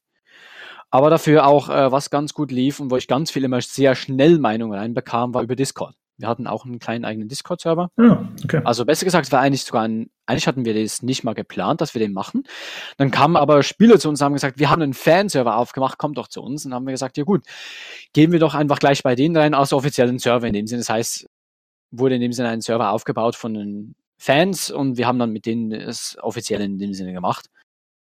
Waren wir da offiziell drauf und da bekam ich auch da unser Entwickler sehr viel Scheiße baute mit Bugs und allem, also da gab es kein Patch, bei dem sie nicht was verkackt haben. Und äh, ich war dann immer der Erste gleich über Discord, der gleich mal die Meinung gegeigt bekam. So, ja, wir haben da einen Bug hier und hier Bug da. ja, gab es immer gleich viel Stress. Ja, wenn natürlich die Ansprechperson ist, dann kriegt man das natürlich um die Ohren gehauen. Ne? Ich meine, ich habe ja, das auch ja. schon abgerantet über Daisy zum Beispiel. Ich meine, ich habe das jetzt nur hier vokal gemacht und nicht gegenüber einem Entwickler. Aber wenn ich mich so sehr aufregen würde, dass ich es machen würde, dann wäre es ja auch der Community-Mensch oder irgendwer anders, der es halt um die Ohren gehauen kriegt, obwohl er eigentlich nichts dafür kann oder halt nur indirekt irgendwie da beteiligt ist. Ja, das ist, ist. so, ja. Das also wir waren ja nur der Publisher bei uns und ja. äh, der Entwickler hat der hat nichts gebacken gekriegt. Das ist echt übel gewesen. ja. Das ist auch noch so ein Ding mit Qualität natürlich da drüben. Da kommt man auch wieder dazu mit dem Pay-to-Win. Äh, die machen sowieso meistens immer nur sehr schnelle Spiele, die schnell gebaut sind, die sehr simpel aufgebaut sind, immer nach dem gleichen System. Und dann äh, natürlich wird natürlich einfach geschaut, wie schnell kann man damit Geld verdienen. Sonst wird das weggeworfen und gleich das nächste gemacht. Okay. Ja. Hm. angenommen, es ist dann ein Spiel, mit dem gut Geld verdient wird, was ja eigentlich in dem Spiel anscheinend auch schon der Fall war, wird dann nicht nochmal nachgebessert über Zeit und alles ein bisschen optimiert? Äh, da wird schon nachgebessert und es ist auch jetzt noch äh, am Updaten und alles. Ähm, wir waren, als es rauskam, war es bei Max Level 80. 80? Ja, war 80. Äh, und dann kamen auch später dann die Patches rein, weil unser Spiel, für das wir gearbeitet haben, das war schon bereits knapp ein Jahr draußen, nur in China. Und dann kam es erst so, also es war im selben Jahr, dann es war so im Januar, Februar kam es raus in China und dann im November wurde es released, äh, damals äh, im internationalen Bereich, damals erst für mal USA, Australien, Südostasien und dann erst später, jetzt dieses Jahr kam es dann raus, äh, das war letztes Jahr und dieses Jahr kam es dann erst im Juni, kam es dann Mai, Juni kam es dann erst äh, nach Europa, gerade auch nach Deutschland dann erst. Mhm. Warst und, du zu dem äh, Zeitpunkt noch bei der Firma, als das hier nach Europa kam oder schon nicht mehr? Ja, da war ich noch da. Also ich war jetzt bis letzten August war ich noch da. Hm, ich war okay. jetzt auch bis letzten August hier. Ich Hast du da irgendwie Vergleichszahlen so? Also jetzt, ich meine, gut, das war nicht schwierig, weil das nicht so ein langer Zeitraum war, aber konnte man, sage ich mal, jetzt mal USA und China mal vergleichen? Konnte man da Schlüsse rausziehen, so wie gut was ankommt? Ähm, gerade USA war wirklich die treibende Kraft. Da kam natürlich am meisten Kohle rein in dem äh, Südostasien kam auch ganz viel, aber da wurde auch sehr viel äh, die Rückerstattungsmasche abgezogen, weil es geht ja bei äh, den iOS und bei den Android-Geräten, kann man ja bei den meisten Spielen geht es nämlich, weil wenn, wenn du etwas bezahlst über die iTunes oder über den Play Store und du dir irgendwas kaufst in dem Spiel da drin, dann geht das Geld nicht direkt zum Entwickler oder zum Publisher, sondern es geht erst zu Google oder zu Apple. Mhm. Und erst nach einem Monat, also immer Ende Monat, kommt dann der große Payout, wo dann das ganze Geld rübergeht zum Entwickler, zum Publisher. Jetzt äh, kannst du aber natürlich über den Store kannst du auch Rückerstattungen machen. Problem dabei ist, die Systeme sind nicht verknüpft. Das heißt, im Spiel oder die Spielentwickler, die wissen nicht, dass du eine Rückerstattung gemacht hast. Hm.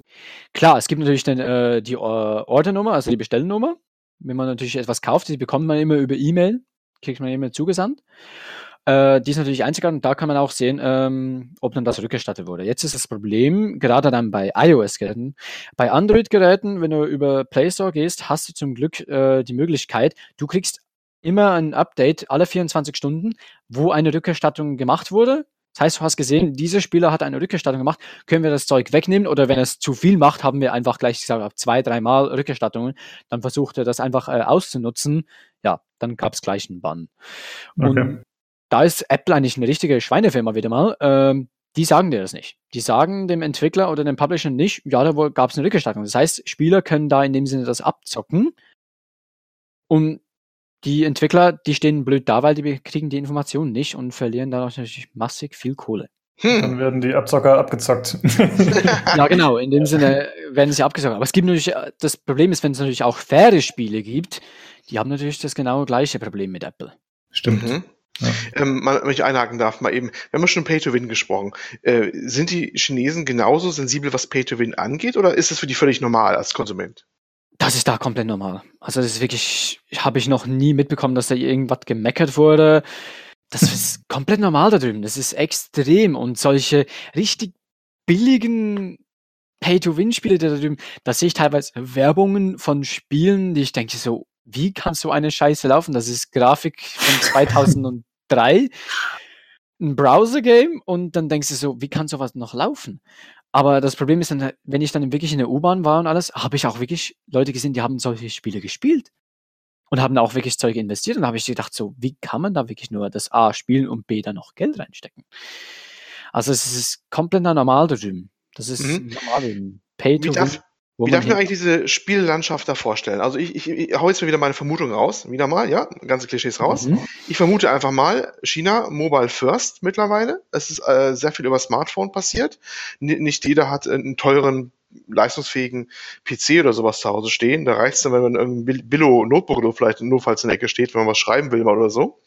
Und ähm, sonst für andere Zwecke vielleicht noch diese berühmten Internetcafés, die mal zumindest populär waren da drüben mit Spielen. Das habe ich mal öfter gelesen. Ich weiß nicht, wie es heute aussieht.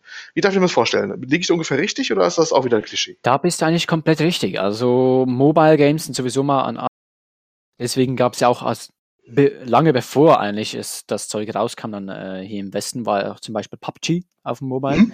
Das gab es jetzt auch zuerst in China, das habe ich da gespielt, bevor es überhaupt nach Europa kam.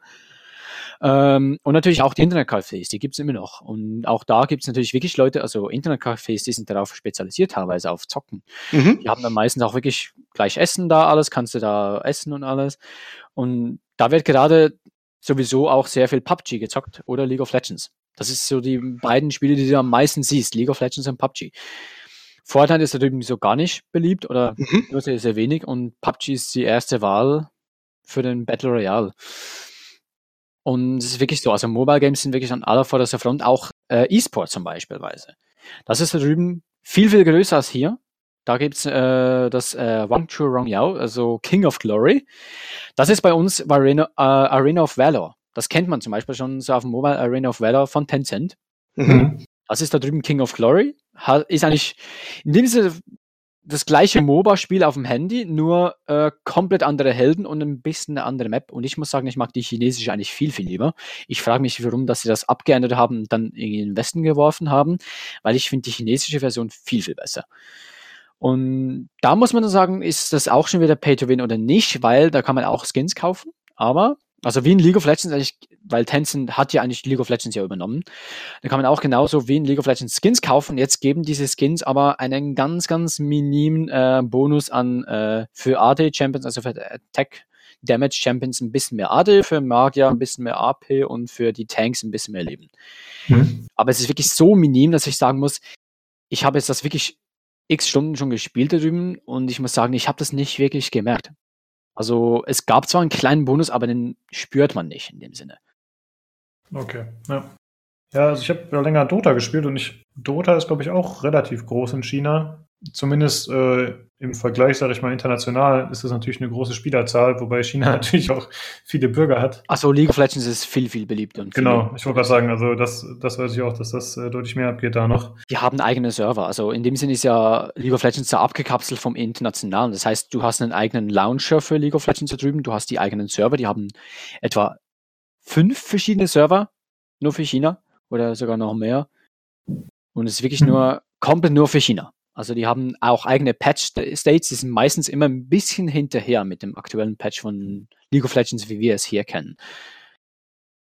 Ja, ich glaube, mittlerweile hat Tencent doch auch eigene Server für PUBG gemacht, ne? Chinesische Server, glaube ich. Da die haben die kompletten äh, Rechte für Legends, für PUBG und auch für Fortnite.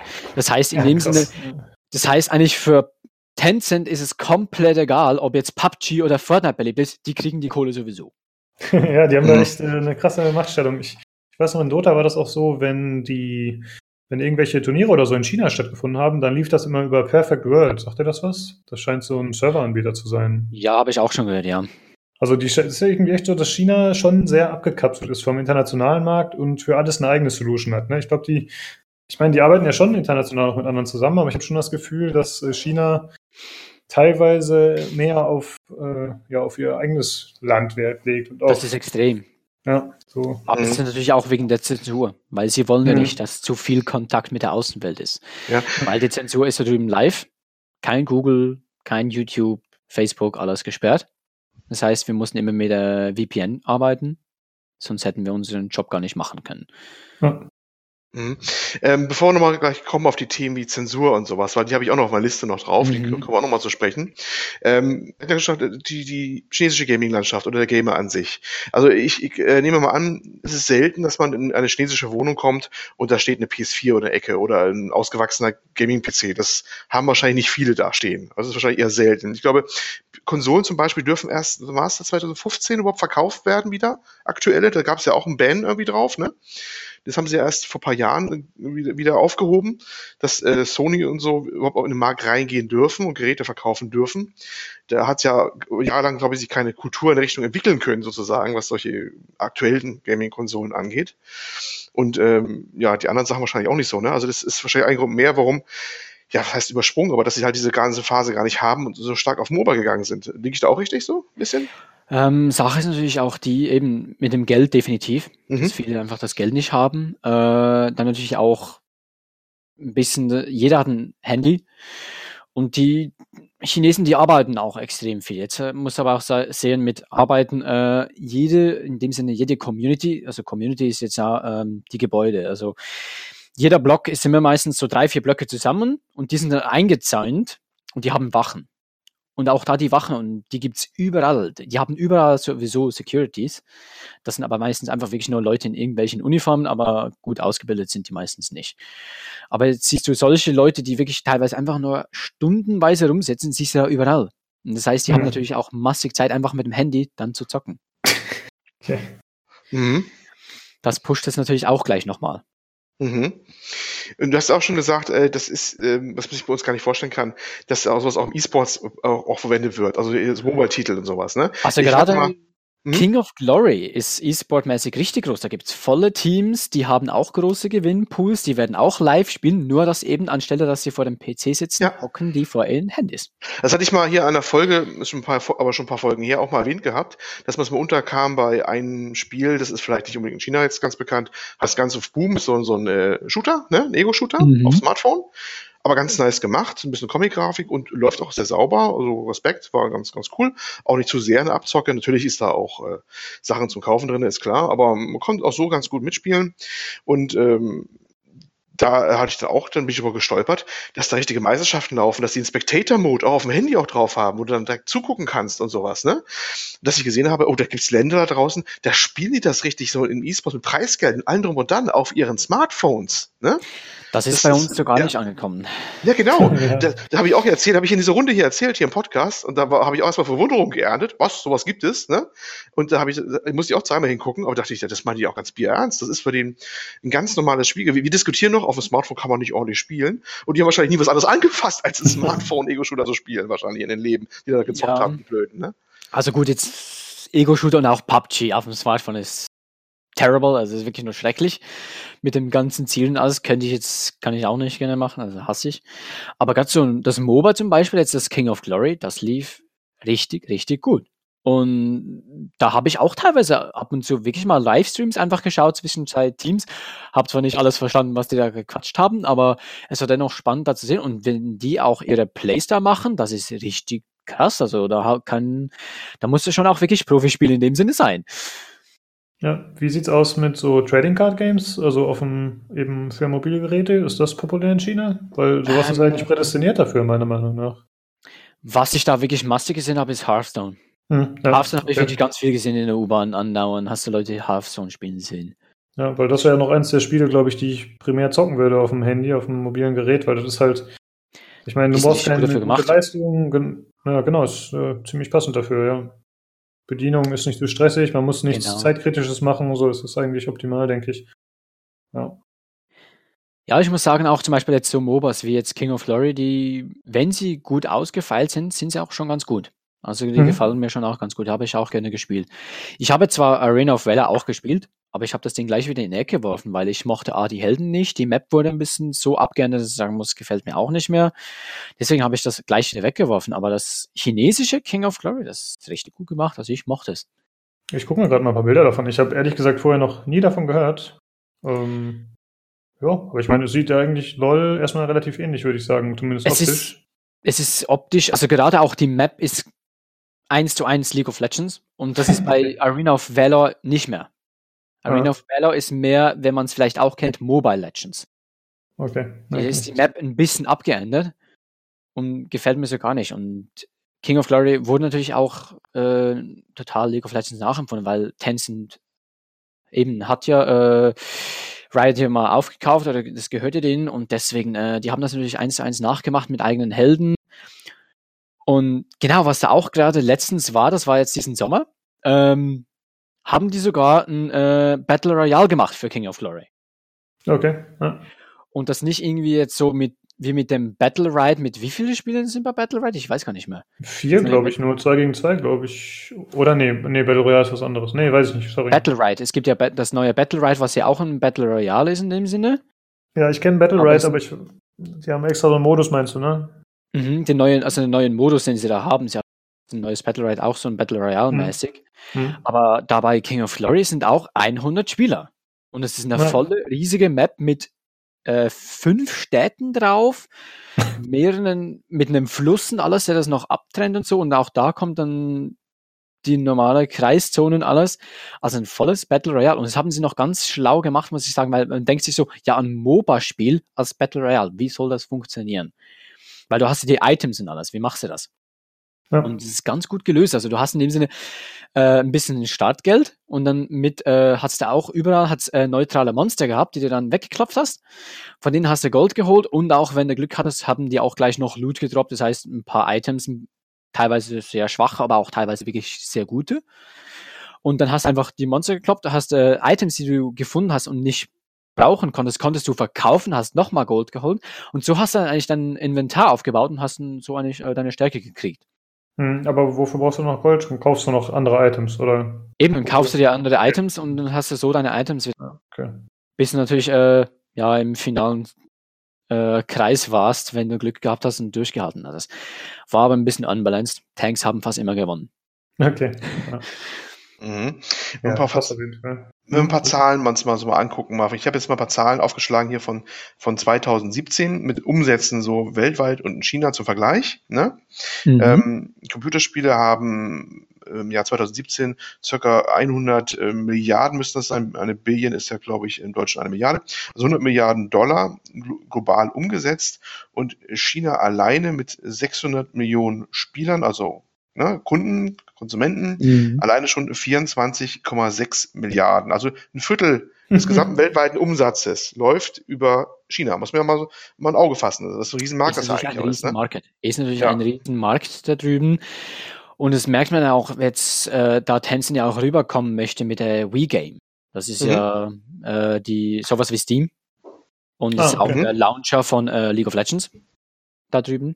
Mhm. Und äh, wenn man da rein in die Zahlen schaut, Wii Game hat nur in China schon mehr äh, registrierte Accounts und Spieler als äh, Steam auf der ganzen Welt. das ist so absurd für dich, das kann man sich gar nicht so richtig vorstellen. Wenn man diese Zahlen nur schon bedenkt, und wenn die jetzt rüberkommen wollen, die würden natürlich schon ziemlich viel einnehmen wieder.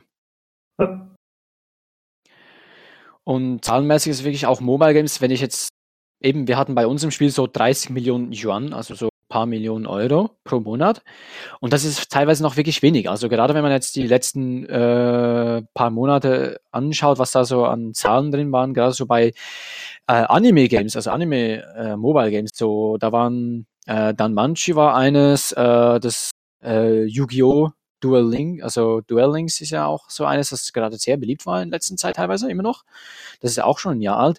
Und die machen äh, in den Zahlen, weil wir können als Entwickler haben wir auch teilweise auch so äh, Branchen-Accounts, da kann man auch teilweise wirklich mehr in die Zahlen schauen, was da so verdient wurde.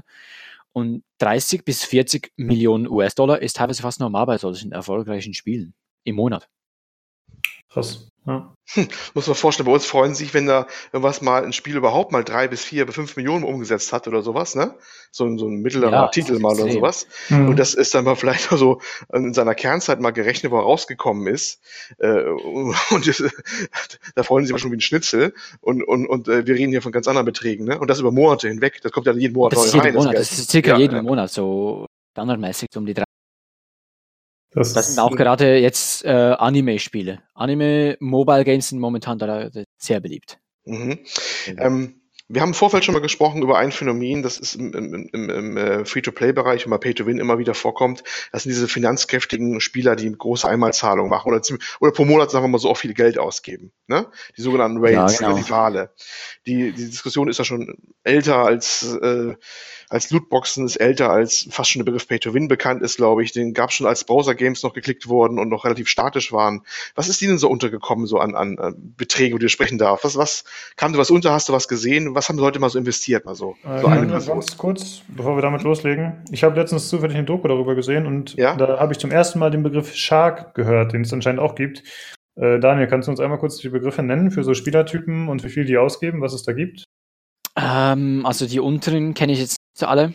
Ich hm. weiß, dass sie auch mit so Sharken alles benannt werden, aber wir hatten wirklich einfach nur die Wale und der Rest war einfach okay. klein. Das sind die wichtigen. Weil, ja, wichtig. weil der Rest war einfach äh, nur Kleinvieh. Ja. Klar, Kleinvieh macht auch Mist, aber äh, die Wale waren wirklich das große Ding. Und wir haben da auch Spiele gehabt, ich müsste das nochmal umrechnen von unseren Diamanten alles. Aber wir hatten auch wirklich Spiele, die hatten dann einfach dann, wir hatten ja schon mal gesagt, äh, 100 Dollar sind 6000 Diamanten. Hm. Und wir hatten einfach wirklich Spieler aus USA und so, die haben sich einfach mal 500.000 Diamanten insgesamt zusammengekauft. Wenn man das mal ein bisschen hochrechnet, dann ist das nicht wenig. Ähm, das Extremste, was mir auch gerade so unterkam, ja, da es auch überrascht war, weil es in Europa war, da kam das Spiel ja äh, gerade Anfang Juni raus, hier in, in Deutschland. Und nicht mal einen Monat später hatte ich dann auch schon einen Spieler, von dem ich genaue Details wusste, weil ich mit dem ein bisschen Kontakt hatte, aber auch Support-Kontakt, weil da gab es ein paar Probleme. Der hat einfach mal locker schnell 10.000 Euro reingesteckt in einem Monat. Oder nicht mal knapp. Krass. Also ich darf festhalten, wenn ich im PC Games Forum mal wieder vielleicht, also ich nicht persönlich, äh, aber andere beschimpft werden, weil ich mir bei Wargaming jetzt im World of Warships ein neues Schiff gegönnt habe für 30 bis 40 Euro und ich dann als das äh, charakterlose Schwein dargestellt werde, weil ich den Geld gegeben habe mit ihrer Free-to-Play-Masche, dann bin ich vergleichsweise harmlos. Ne? Wenn absolut, absolut. Und Neuwagen äh, was anlegt oder und so. Und die ne? Sache ist ja, die, wenn du jetzt zum Beispiel bei Wargaming dir ein Schiff kaufst, dann hast du das Schiff. Ende. Mhm. Du hast es. Bei uns war das so, ganz typisch, äh, Lootboxen. Bei uns waren das keine, also gut, Lootboxen gab es zwar auch, äh, wir hatten aber auch Glücksräder. Das heißt, du konntest einfach mal Glücksrad drehen. Mhm. Jede Drehung kostet dann so 200 Diamanten. 1,60 Dollar 60 Diamanten. Mhm. Ja, kann man schon wieder ein bisschen hochrechnen. Jetzt habe ich dann aber teilweise habe ich mir auch mal kurz gesagt, so gut, äh, weil ich durfte mir leider, also ich konnte mir über das System nicht alles selber zusenden. Ich hatte zwar einige Berechtigungen, ich konnte im System reinschauen, ich konnte sehen, was die Spieler an Items haben, Chats, alles konnte ich reinschauen. Ich konnte mir aber keine, also selber keine Items senden. Das heißt, habe ich dann auch immer gleich zu meinem Admin-Kollegen rübergerufen, hey, send mir mal schnell 200.000 Diamanten hat mir das Zeug gesendet und habe ich einfach mal gesagt, gut, wie viel Diamanten muss ich jetzt in das Glücksrad stecken, um das, um die neuen Flügel oder das neue Reittier zu bekommen? Und dann hast du einfach wirklich erstmal 30 Drehungen oder so gebraucht.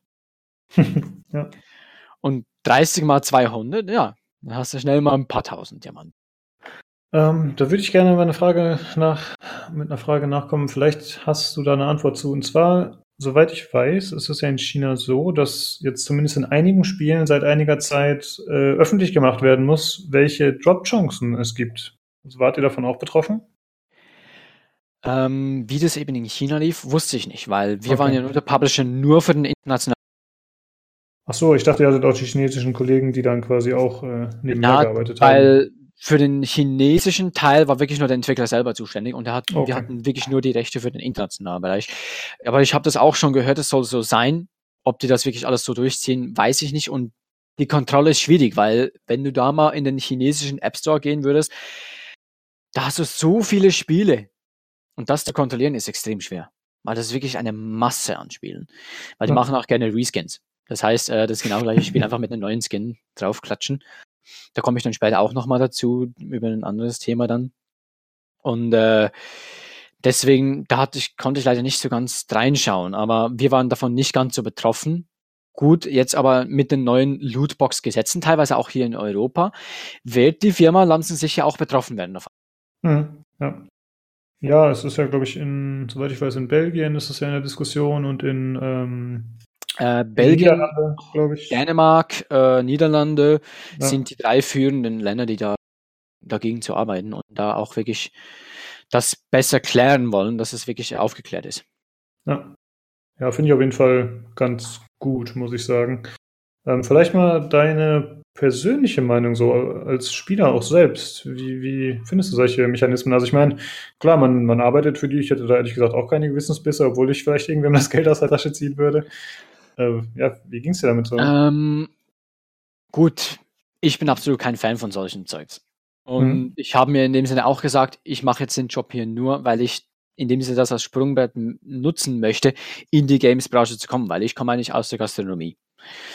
Und äh, ich selber habe dann auch wirklich teilweise auch geschaut, dass wir für die Spiele vielleicht mal was gratis reinkriegen, zu sagen, hey, geben wir denen mal was und haben das auch ein bisschen gepusht und es hat auch zum Teil ein bisschen funktioniert. Wir hatten das auch hingekriegt, dass zum Beispiel plötzlich bei den Glücksrädern dann ein paar Gratisdrehungen drin waren für jeden Spieler.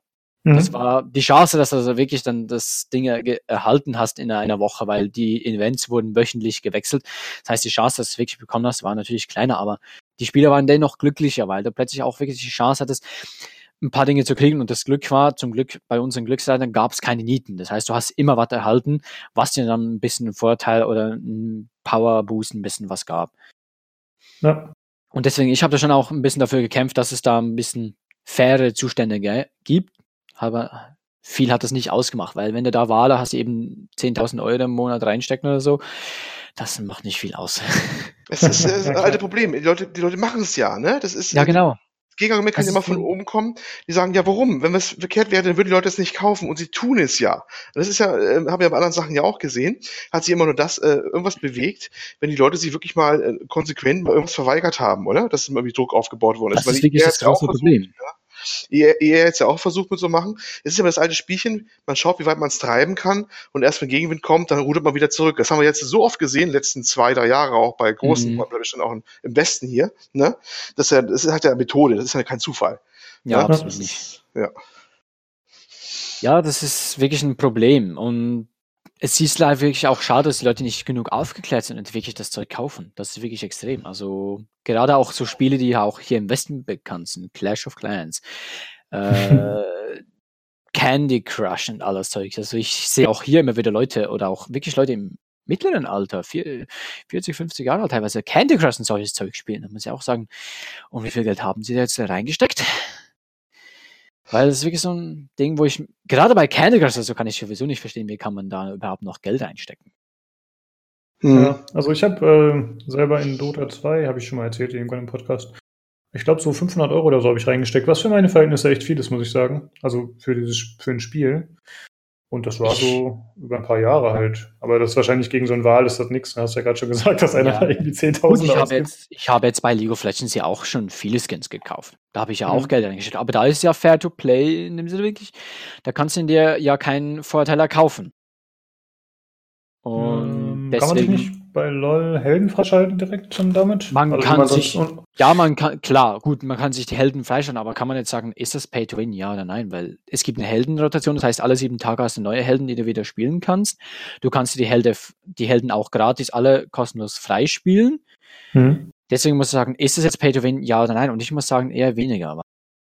Für im Spiel, im Match drin selber macht das nicht mehr viel aus, weil die, weil da schaut ihr da jetzt schon seit Jahren ja extrem drauf und versucht, die Helden ja in einer guten Balance zu halten, auch gerade für den E-Sport.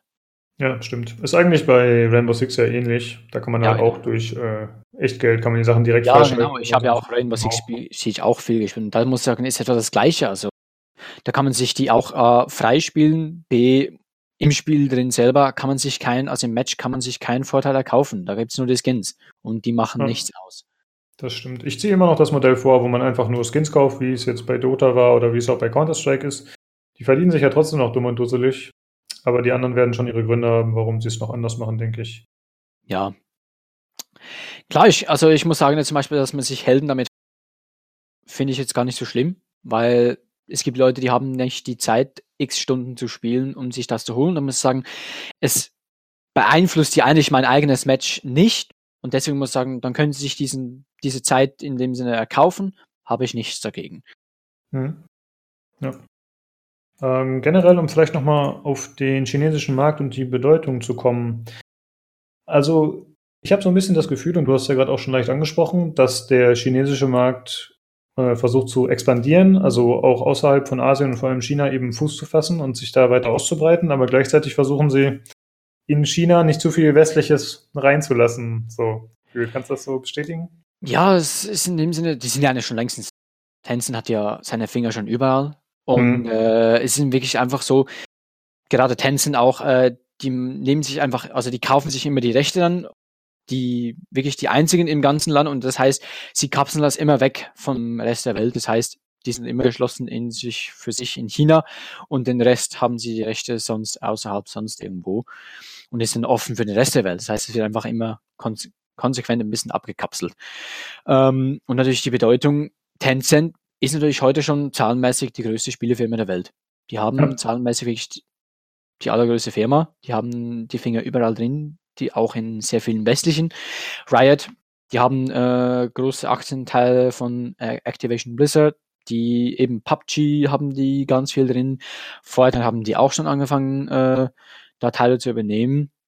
Jetzt auch Pillars of Eternity haben sie ja auch ja wieder, war letztens mal vor ein paar Monaten die News ein bisschen was. Okay. Und gerade auch in Mobile Games haben die natürlich auch extrem, die haben wirklich überall die Finger drin.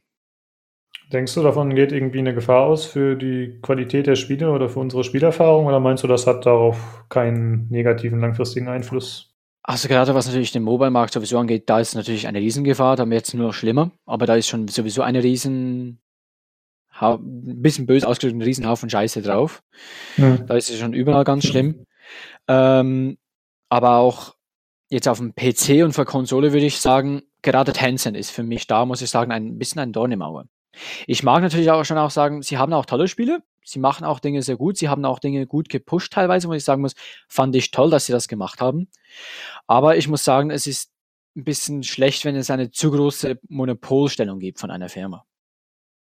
Ja, genau. Das haben da wir auch sehe ich ein bisschen die Gefahr, dass natürlich Qualität verloren geht. Ja, genau, sehe ich auch so. Also wir haben es halt bei Valve zum Beispiel diskutiert schon jetzt in ein paar Folgen, dass halt Steam so eine Vorherrschaft hat hier bei uns. Und äh, generell sehen wir das eigentlich auch so wie du, dass halt je mehr Power ein Unternehmen hat und je mehr es unter sich vereint, desto schlechter ist es wahrscheinlich dann für die Allgemeinheit oder für die Endkonsumenten. Absolut. Es gibt aber auch dafür auch wieder schöne Beispiele. Das habe ich jetzt auch gerade wieder Ich war jetzt dieses Jahr wieder mal an der Gamescom seit langem. Mhm. Und äh, da war ich auch bei V-Game, also bei Tencent habe ich auch vorbeigeschaut. Und die hatten da doch äh, so zwei Spiele oder auch drei, wo ich sagen muss, das war richtig toll. Klar, sie waren natürlich nur der Publisher, aber sie haben das auch gepusht und haben das unterstützt. Und da muss ich sagen, das waren richtig tolle Spiele. Da war zum Beispiel das eine, war Death Coming, ist ein Pixel-Spiel auf Steam jetzt. Kann man haben für, glaube 5 Euro oder 6 Euro irgendwie. Vielleicht ist sogar jetzt gleich im Sale. Und in dem Sinne ein ganz simples Pixelspiel, wo man in dem Sinne den Tod spielt und in dem Sinne so viele Leute wie möglich äh, umbringen muss, in dem Sinne in einer kleinen Pixelstadt, aber eben auf äh, sehr ähm, künstliche Art dargestellt und einfach in dem Sinne, man hat die Aufgabe, bestimmte Leute zu töten und muss die abholen in dem Sinne und hast einfach wirklich so ganz viele kleine Tricks, wie du kannst die Ampel auf grün stellen, sodass sie überfahren werden und so. Das ist ganz lustig gemacht. Also es ist ganz lustig gemacht und das fand ich ganz gut. Und das zweite war ein ähm, RPG, ein äh, ARPG, ein Action-Rollenspiel, das kommen soll. Das war The Wind Road. Da habe ich die Demo auch gespielt und das war richtig gut gemacht. Das kommt so ein bisschen, geht so in die Richtung, ja, so Third-Person MMR, also äh, ARPG, Third Person, mhm. geht in die Richtung Witcher. Und es war total asiatischer Stil, das komplett, also klischeehafte chinesische Geschichte, also das alte Zeugs. Und da ist man dann im Kung-Fu-Stil, kämpft man herum und alles. Und das ist richtig gut gemacht, muss ich sagen. Das hat wirklich Qualität gezeigt und auch die Musik und alles. Und deswegen muss ich sagen, sie können wirklich gute Qualität machen. Nur das Problem ist, dass sie einfach wirklich viel zu viel äh, produzieren, weil, und da kommen wir auch wieder zu der ganzen Entwicklerszene äh, von China, die Chinesen, die gehen nicht gerne Risiken ein. Heißt, mhm. ähm, sie kopieren einfach sehr gerne. Sie machen immer noch Kopien von alten Zeugs, von alten Modellen, die gut liefen, weil sie wollen keine Risiken eingehen. Und da ist natürlich auch wieder das Problem dann mit der Qualität, weil natürlich die Qualität dann wirklich drunter leidet. Ja. Ich meine, Kopieren hat ja generell in China eine andere Kultur als bei uns und eine andere Daseinsberechtigung. Ja. Also, ne, seien es jetzt andere ganz normale alltägliche Produkte, Smartphones, alles mögliche elektronische, da ist ja das Urheberrecht anscheinend gar nicht vorhanden oder wird komplett anders ausgelegt als bei uns. Es ist schon vorhanden, nur ähm, es ist schwieriger, die anzugehen, um die wirklich alle mhm. zu finden. Also wir hatten auch erst nach drei, vier Monaten bei uns, haben wir auch plötzlich herausgefunden, dass ein Spiel unsere ganzen Wallpapers zum Beispiel benutzt. Unsere ganzen Hintergründe und Ladescreens wurden alle von uns geklaut. Ja, krass. Und das haben wir auch nur herausgefunden, weil wir, wir spielen noch nicht alle Spiele dadurch, aber weil ein paar andere Spieler das plötzlich gesehen haben und uns dann nachgesendet haben, hey, das ist doch euer Bild. Okay. Ja, das ist wirklich ganz extrem ich nochmal einhaken darf bei der Geschichte mit äh, die Zukunft und was sie bringt für, für die chinesischen äh, Publisher und sowas und im Hinblick auf den Westen gerade insbesondere. Du glaubst schon, dass wir mehr in Zukunft von denen hören werden, dass die in den Westen rüberkommen? Ich meine, mit, mit Tencent, die sind schon hier eigentlich, wie du selbst gesagt hast, schon fleißig mit dabei bei zwei der umsatzstärksten oder mehr Spiele hier bei uns auf dem Markt, ohne dass es wahrscheinlich viele überhaupt wissen, richtig? Ne? Ja, genau. Äh, aber du glaubst schon, dass wir auch Sachen sehen, die wirklich originell quasi von denen kommen, also originär aus, aus dem landen und bei uns eine Bedeutung erlangen. Es ist immer ein bisschen schwierig. Die Japaner haben es natürlich auch geschafft, äh, damals irgendwann mit Nintendo und, und Co.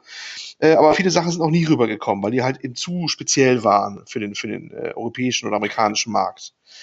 Würde es halt sowas werden, dass sie vielleicht Sachen für den Export gezielt auch machen? Ist das vielleicht zu erwarten? Wenn der eigene Markt vielleicht mal gesättigt ist, ist dieser Riesenmarkt überhaupt zu sättigen von denen selber? Das ist eine sehr schwierige Frage, ob der wirklich zu sättigen ist da drüben.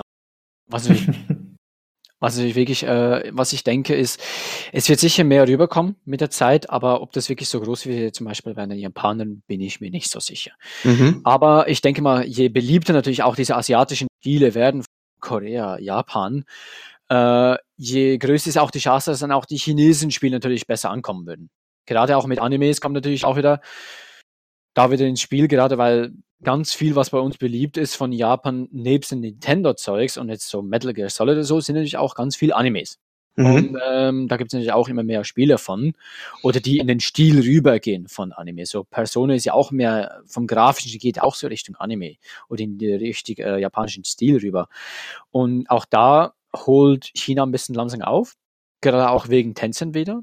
Weil da gibt es zum Beispiel auch jetzt, gab es mal vor einem Jahr oder knapp, haben die auch einen neuen Anime-Release, der ich sagen musste, der war auch richtig gut gemacht und der hat wirklich auch schon wirklich das Niveau von einem japanischen Anime gehabt. Und deswegen sage ich auch, da ist schon Potenzial da, dass es natürlich auch mit dem langsam mit den eigenen Produktionen rüberkommt. Und es gibt auch schon ebenso zum Beispiel auch King of Glory, muss ich sagen. Ich fände das Ding richtig cool jetzt übersetzt zu haben hier drüben in Europa. Würde ich gerne spielen. Ja. Mhm. Ähm, ja, ich muss sagen, ich habe äh, ehrlich gesagt nicht mehr so viele Fragen. Ich habe noch was. ja, ja, dann hau ja, raus. Ja, raus.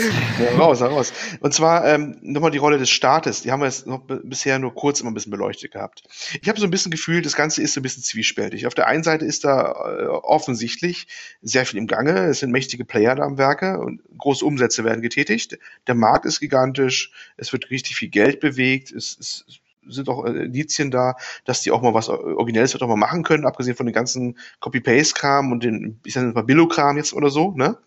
Mhm. Äh, auf der anderen Seite, der, der, der Staat schlägt zwischendurch immer wieder gerne mal zu. Ich habe zum Beispiel eine News vom 31.08. jetzt gerade, dass die ähm, ein Gesetz rausgebracht haben, dass die Spielzeit beschränkt von äh, Jugendlichen bei bestimmten Spielen und das müssen die Hersteller umsetzen auch. Ne?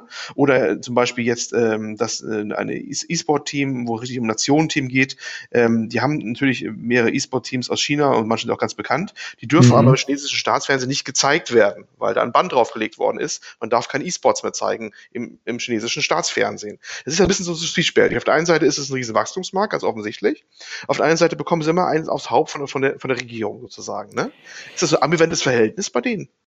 Ähm, das Verhältnis ist wirklich so, äh, die chinesische Regierung, die kommunistische Partei, die möchte natürlich wirklich die Macht behalten. Mhm. Und die mehr natürlich Spieler auch mit, äh, in dem mehr, natürlich auch mit Spielen in Kontakt kommen, mit der Außenwelt dann, mit Online-Spielen, äh, kommen natürlich auch anderes Denken rüber, mhm. andere Ideen und auch mehr Hinterfragung des Systems. Und deswegen blocken die natürlich ab. Und das ist ganz extrem jetzt gerade auch. Es gibt jetzt seit diesem Jahr, äh, seit letzten März, haben die eingeführt, dass es äh, eine neue, äh, ein, eine neue Abteilung gibt bei der chinesischen Regierung, die in dem Sinne erst dann die IPs zulässt, die rüberkommen. Mhm, habe ich auch gelesen, ja. Mhm. Und die haben ja noch kaum was rausgegeben jetzt. Mhm. Und noch gar nichts. Und das hat natürlich richtig hart eingehauen bei der Industrie drüben. Und es ist auch so fragwürdig, wieso machen die das? Und das denke ich auch wieder mal nur einfach wirklich wegen der ganzen Machtposition, die sie haben möchten und behalten möchten. Und ich, die sehen da wohl eine Gefahr darin. Und alles, was eine kleine Gefahr ist für die, muss gleich geblockt werden. Das ist, äh, ich fand vor allem amüsant die Begründung, die sie teilweise geliefert haben und die offiziellen, ja, bei dem, ähm, glaube ich, nicht Zulassen von neuen IPs. Also es wäre wirklich so, wenn du da was wie ein, jetzt ein Battlefield zulassen wolltest, du nicht darfst, Battlefield ist da eines der Dinger, die dürfen da nicht laufen bei denen. Äh, da muss es ja erst genehmigt werden vom Staat, dass es da laufen darf. Ne? Mhm. Und ähm, jetzt haben die gesagt, sie hätten nicht genug Leute, die es bewilligen können, deswegen alles ist halt auf Eis. Aber komischerweise die letzten, glaube ich, Sachen, die bewilligt worden sind, waren Sachen von Tencent. Also die liefen durch, ne? was erstaunlich war, was auch so ein Geschmäckle hatte, sage ich mal so. Ne? Oder bei den Jugendlichen mit der Spielzeit. Die offizielle Begründung ist auch so, ja, die, äh, die, die Sehleistung der Jugendlichen wird immer schlechter. Die Augen. das war jetzt wirklich eine Begründung, die da jetzt auch drin steht und sowas. Also die, das ist schon ein bisschen, schon ein bisschen bizarrer, was da so abgeht. Ne? Das hat so ein bisschen. Gerade, ja. wenn wir natürlich wieder zu Tencent kommen. Tencent ist ja mehr als jetzt nur über Videospiele.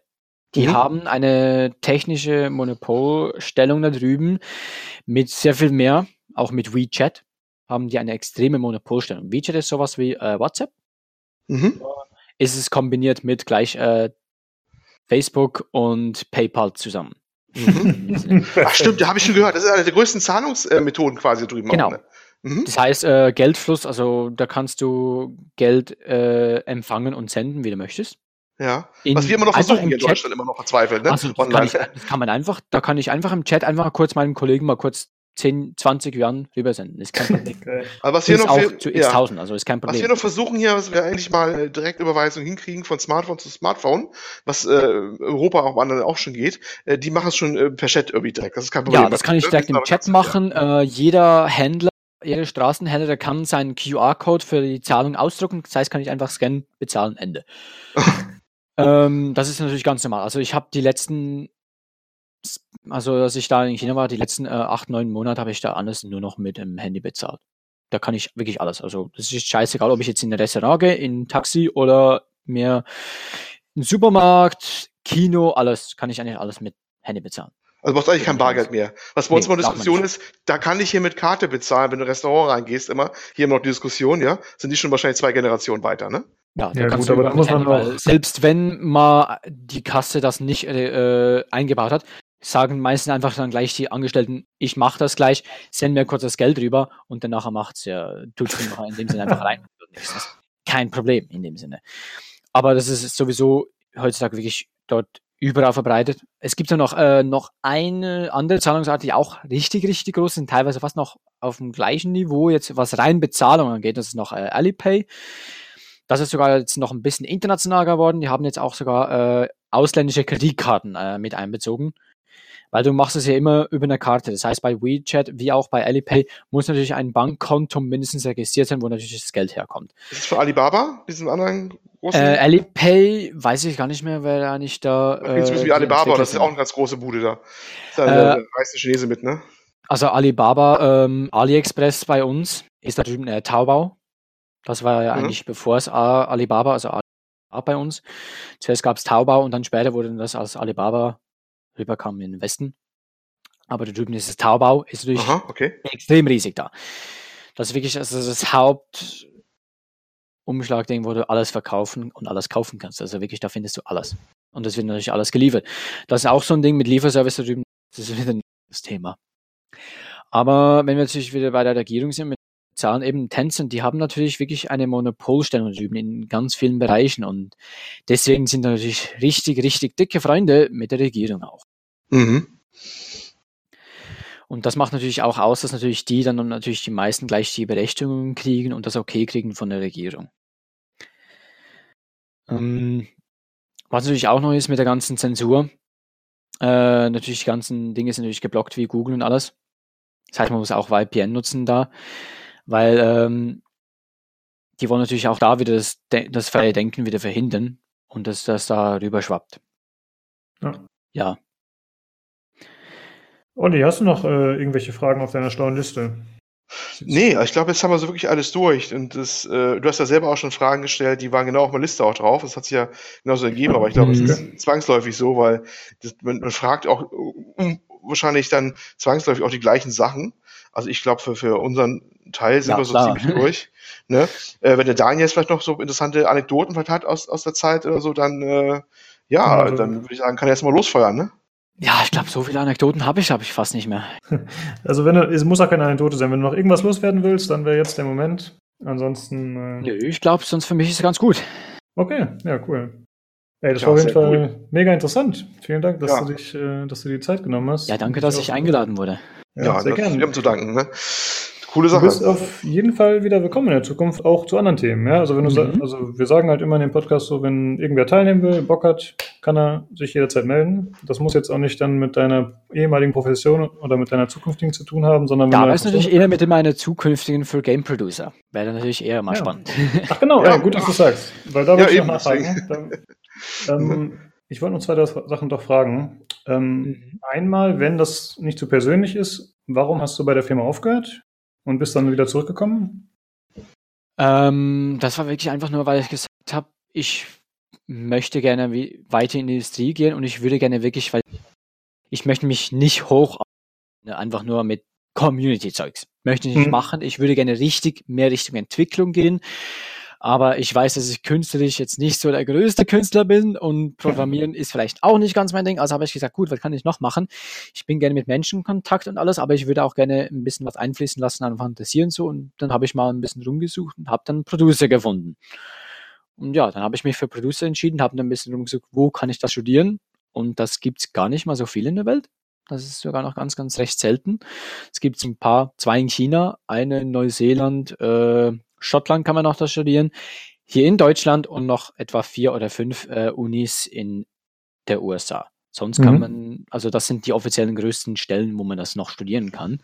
Mhm. Ja, und dann habe ich mich eben für Deutschland entschieden, weil in China, ich wäre natürlich gerne in China geblieben, auch bei meiner Freundin, aber das Problem ist, äh, da drüben unterrichten die das nur in Chinesisch und mein Chinesisch okay. ist echt ziemlich dafür. Mhm. Ja. Ja, aber ich sag mal, das Thema ist ja auch hochinteressant für uns. Also da denke ich, bleiben wir sicherlich mal in Kontakt, glaube ich, wenn ja, du willst, gerne, ja. natürlich, wenn du willst. Weil das Thema ist für uns natürlich mega interessant. Nicht jeder hat einen angehenden äh, Producer, Game Producer im, im, im Podcast. Also ja, das ist sagen, ganz spannend. Bleiben, ich finde, bleiben wir an der hängen, wie äh, der Bär hinter dem Honig hinterher ist, sozusagen. ja, genau. Und ich finde es natürlich auch gerade besser, dass ich hier studieren kann, weil wenn man zum Beispiel jetzt bei China schaut, bei den Studenten da drüben, die machen immer nur Theorie, Theorie, Theorie. Praxis und hier bei der Games Academy weiß ich, dass wir ganz viel Praxis haben werden. Ich werde einige Projekte leiten müssen. Heißt, habe ich gleich mal ein bisschen Übung. Mhm. Ja, Eine Anekdote habe ich noch gehört von dir. Du, dein, dein, ich glaube, dein 3D-Prof oder so oder Game Graphic 3D ist der ehemalige Character Designer von Crisis 2, richtig? Äh, ja, genau. Der war Character Designer bei Crisis 2 und seinem Jahrgang gingen so die besten ab, die sie jemals hatten an der Games Academy. Die sind alle fast zu Riot, Blizzard etc. gegangen. Oh, okay. Die gingen alle zu richtig großen. Aber ja, wir haben natürlich, äh, oder auch das, jetzt wurde ja gerade bei dieser, bei der letzten E3 wurde das vorgestellt, äh, das kleine Spiel, jetzt weiß ich nicht mehr, wie das Indie-Spiel hieß, es war bei EA-Präsentation dann mit dem Mädchen, das mit dem Ruderboot durch diese Ab äh, mhm. postapokalyptische ah, Welt ja, geht. Deutsche. Ja. Die Abgänger, also die äh, Entwickler und die eigentlichen Gründer davon und die Idee und alles ist eigentlich auch von der Games Academy. Die kommen von der Games ah, okay. Die, die, aufgeregte Dame, die da auf dem Podium war, ne? Genau, die kommt von der Games genau. Academy in Berlin. Ja, okay. Ah. Ja, ja wie hieß das Spiel denn nochmal? Mir fällt es leider auch Ja, das ist leider diese Namen, ich den Namen nicht mehr. Ich habe die Bilder im Kopf, aber den haben wir jetzt Ja, ich weiß den Namen gerade auch nicht mehr, aber wir verlinken das Ganze auf jeden Fall. Ich suche das nochmal raus. Äh, wir hatten das in dem E3-Podcast damals schon besprochen, ähm, dass zumindest der Name nochmal fällt. Ja. Dann ist das in den Links mit drin. Okay, äh, ich würde ja. gerne noch ein, zwei Sachen nachschieben. Und zwar äh, hatte ich ja vorhin schon kurz erwähnt, dass ich diese Doku gesehen hatte, äh, die sich mit Free-to-Play-Games beschäftigt hat. Mhm. Die ist von Steuerung F, also ja, genau, die habe ich auch F. geschaut. Die habe ich auch genau. geschaut. Die werde ich auf jeden Fall verlinken. Das fand ich ganz interessant. Da ist halt ein Redakteur, der den Selbsttest macht. Gut, ja. Genau, das solltest also, du definitiv verlinken. Das habe ich auch gesagt, das ist ganz gut. Mhm. Genau, es geht halt über einen Redakteur da, der eben so einen Selbsttest macht, indem er ein paar Wochen lang Free-to-Play-Spiele spielt und sich intensiv damit beschäftigt. Und ich glaube, seine Prämisse war, dass er jedes Mal zusagt, wenn das Spiel sagt, er solle was kaufen. War das, so habe ich das in Erinnerung. Also auf jeden Fall äh, wollte er sich dem Ganzen sehr positiv widmen und seine Zeit da reinstecken und das übernimmt dann seinen Alltag und ja, es wird relativ extrem, so wie er das schildert. Ähm, ganz interessant auf jeden Fall. Sicher an manchen Stellen ein bisschen polemisch, aber ist ja normal bei solchen Sachen. Jo, und sonst gucke ich nochmal kurz. Ich hatte, glaube ich, noch ein, zwei andere Sachen mir notiert. Achso, die beiden Spiele, die du genannt hast hier, dieses äh, Death Coming und äh, The Windroad. Genau, The Windroad, die werde ich beide auch nochmal verlinken über Steam. Wobei ich gerade schon gesehen hatte, dass eine von den beiden hatte irgendwie nur eine ausgeglichene Wertung. Das Death Coming scheint nicht so gut anzukommen bei uns hier in Deutschland. Oder, oder bei Steam, sagen wir mal so. Kann gut sein. Ich fand es ganz witzig auf der Gamescom. Ja. Und The Windroad ist noch nicht erschienen bisher. Das scheint über ja, das zu gehen. Genau. Und da ist auch noch nicht mal richtig übersetzt. Also da in der Gamescom war das Tutorial ein bisschen übersetzt, aber wenn du dann momentan alles geöffnet hast, war das noch nicht übersetzt. Ist natürlich die Frage, kommt es dann auch wirklich rüber? Weil es kostet auch wieder sehr viel Geld, das alles zu übersetzen. Hm, ja. Auch Zeit und Geld. Ja, wobei einige Spieler auch relativ leicht geprüft sind oder beziehungsweise erprobt darin, einfach sich auch durch ausländische Spiele durchzuklicken. Ja, das ist bei uns auch so ein Thema gewesen. Ich denke, die werden jetzt noch einige Items haben, die noch. die haben es immer wieder hingekriegt, dass da Zeug nicht übersetzt wurde. Okay, ja, du warst gerade einmal kurz weg, aber also es wurde nicht alles übersetzt. Ja, okay. Oh. ja kein Problem, passiert. Okay, dann äh, würde ich sagen, haben wir es für heute. Mhm. Ähm, ja, wie gesagt, vielen Dank, Daniel. Äh, vielen Dank euch.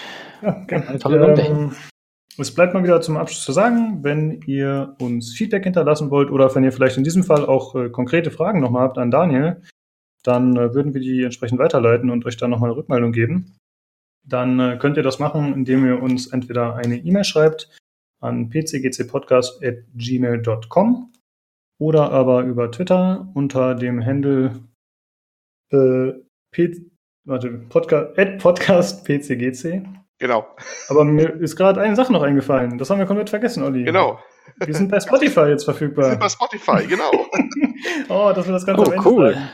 Habe ich echt komplett verpeilt. Das sagen wir nächste Folge nochmal am Anfang zur Sicherheit. Das glaube ich auch. Das soll man nochmal ausdrücklich erwähnen.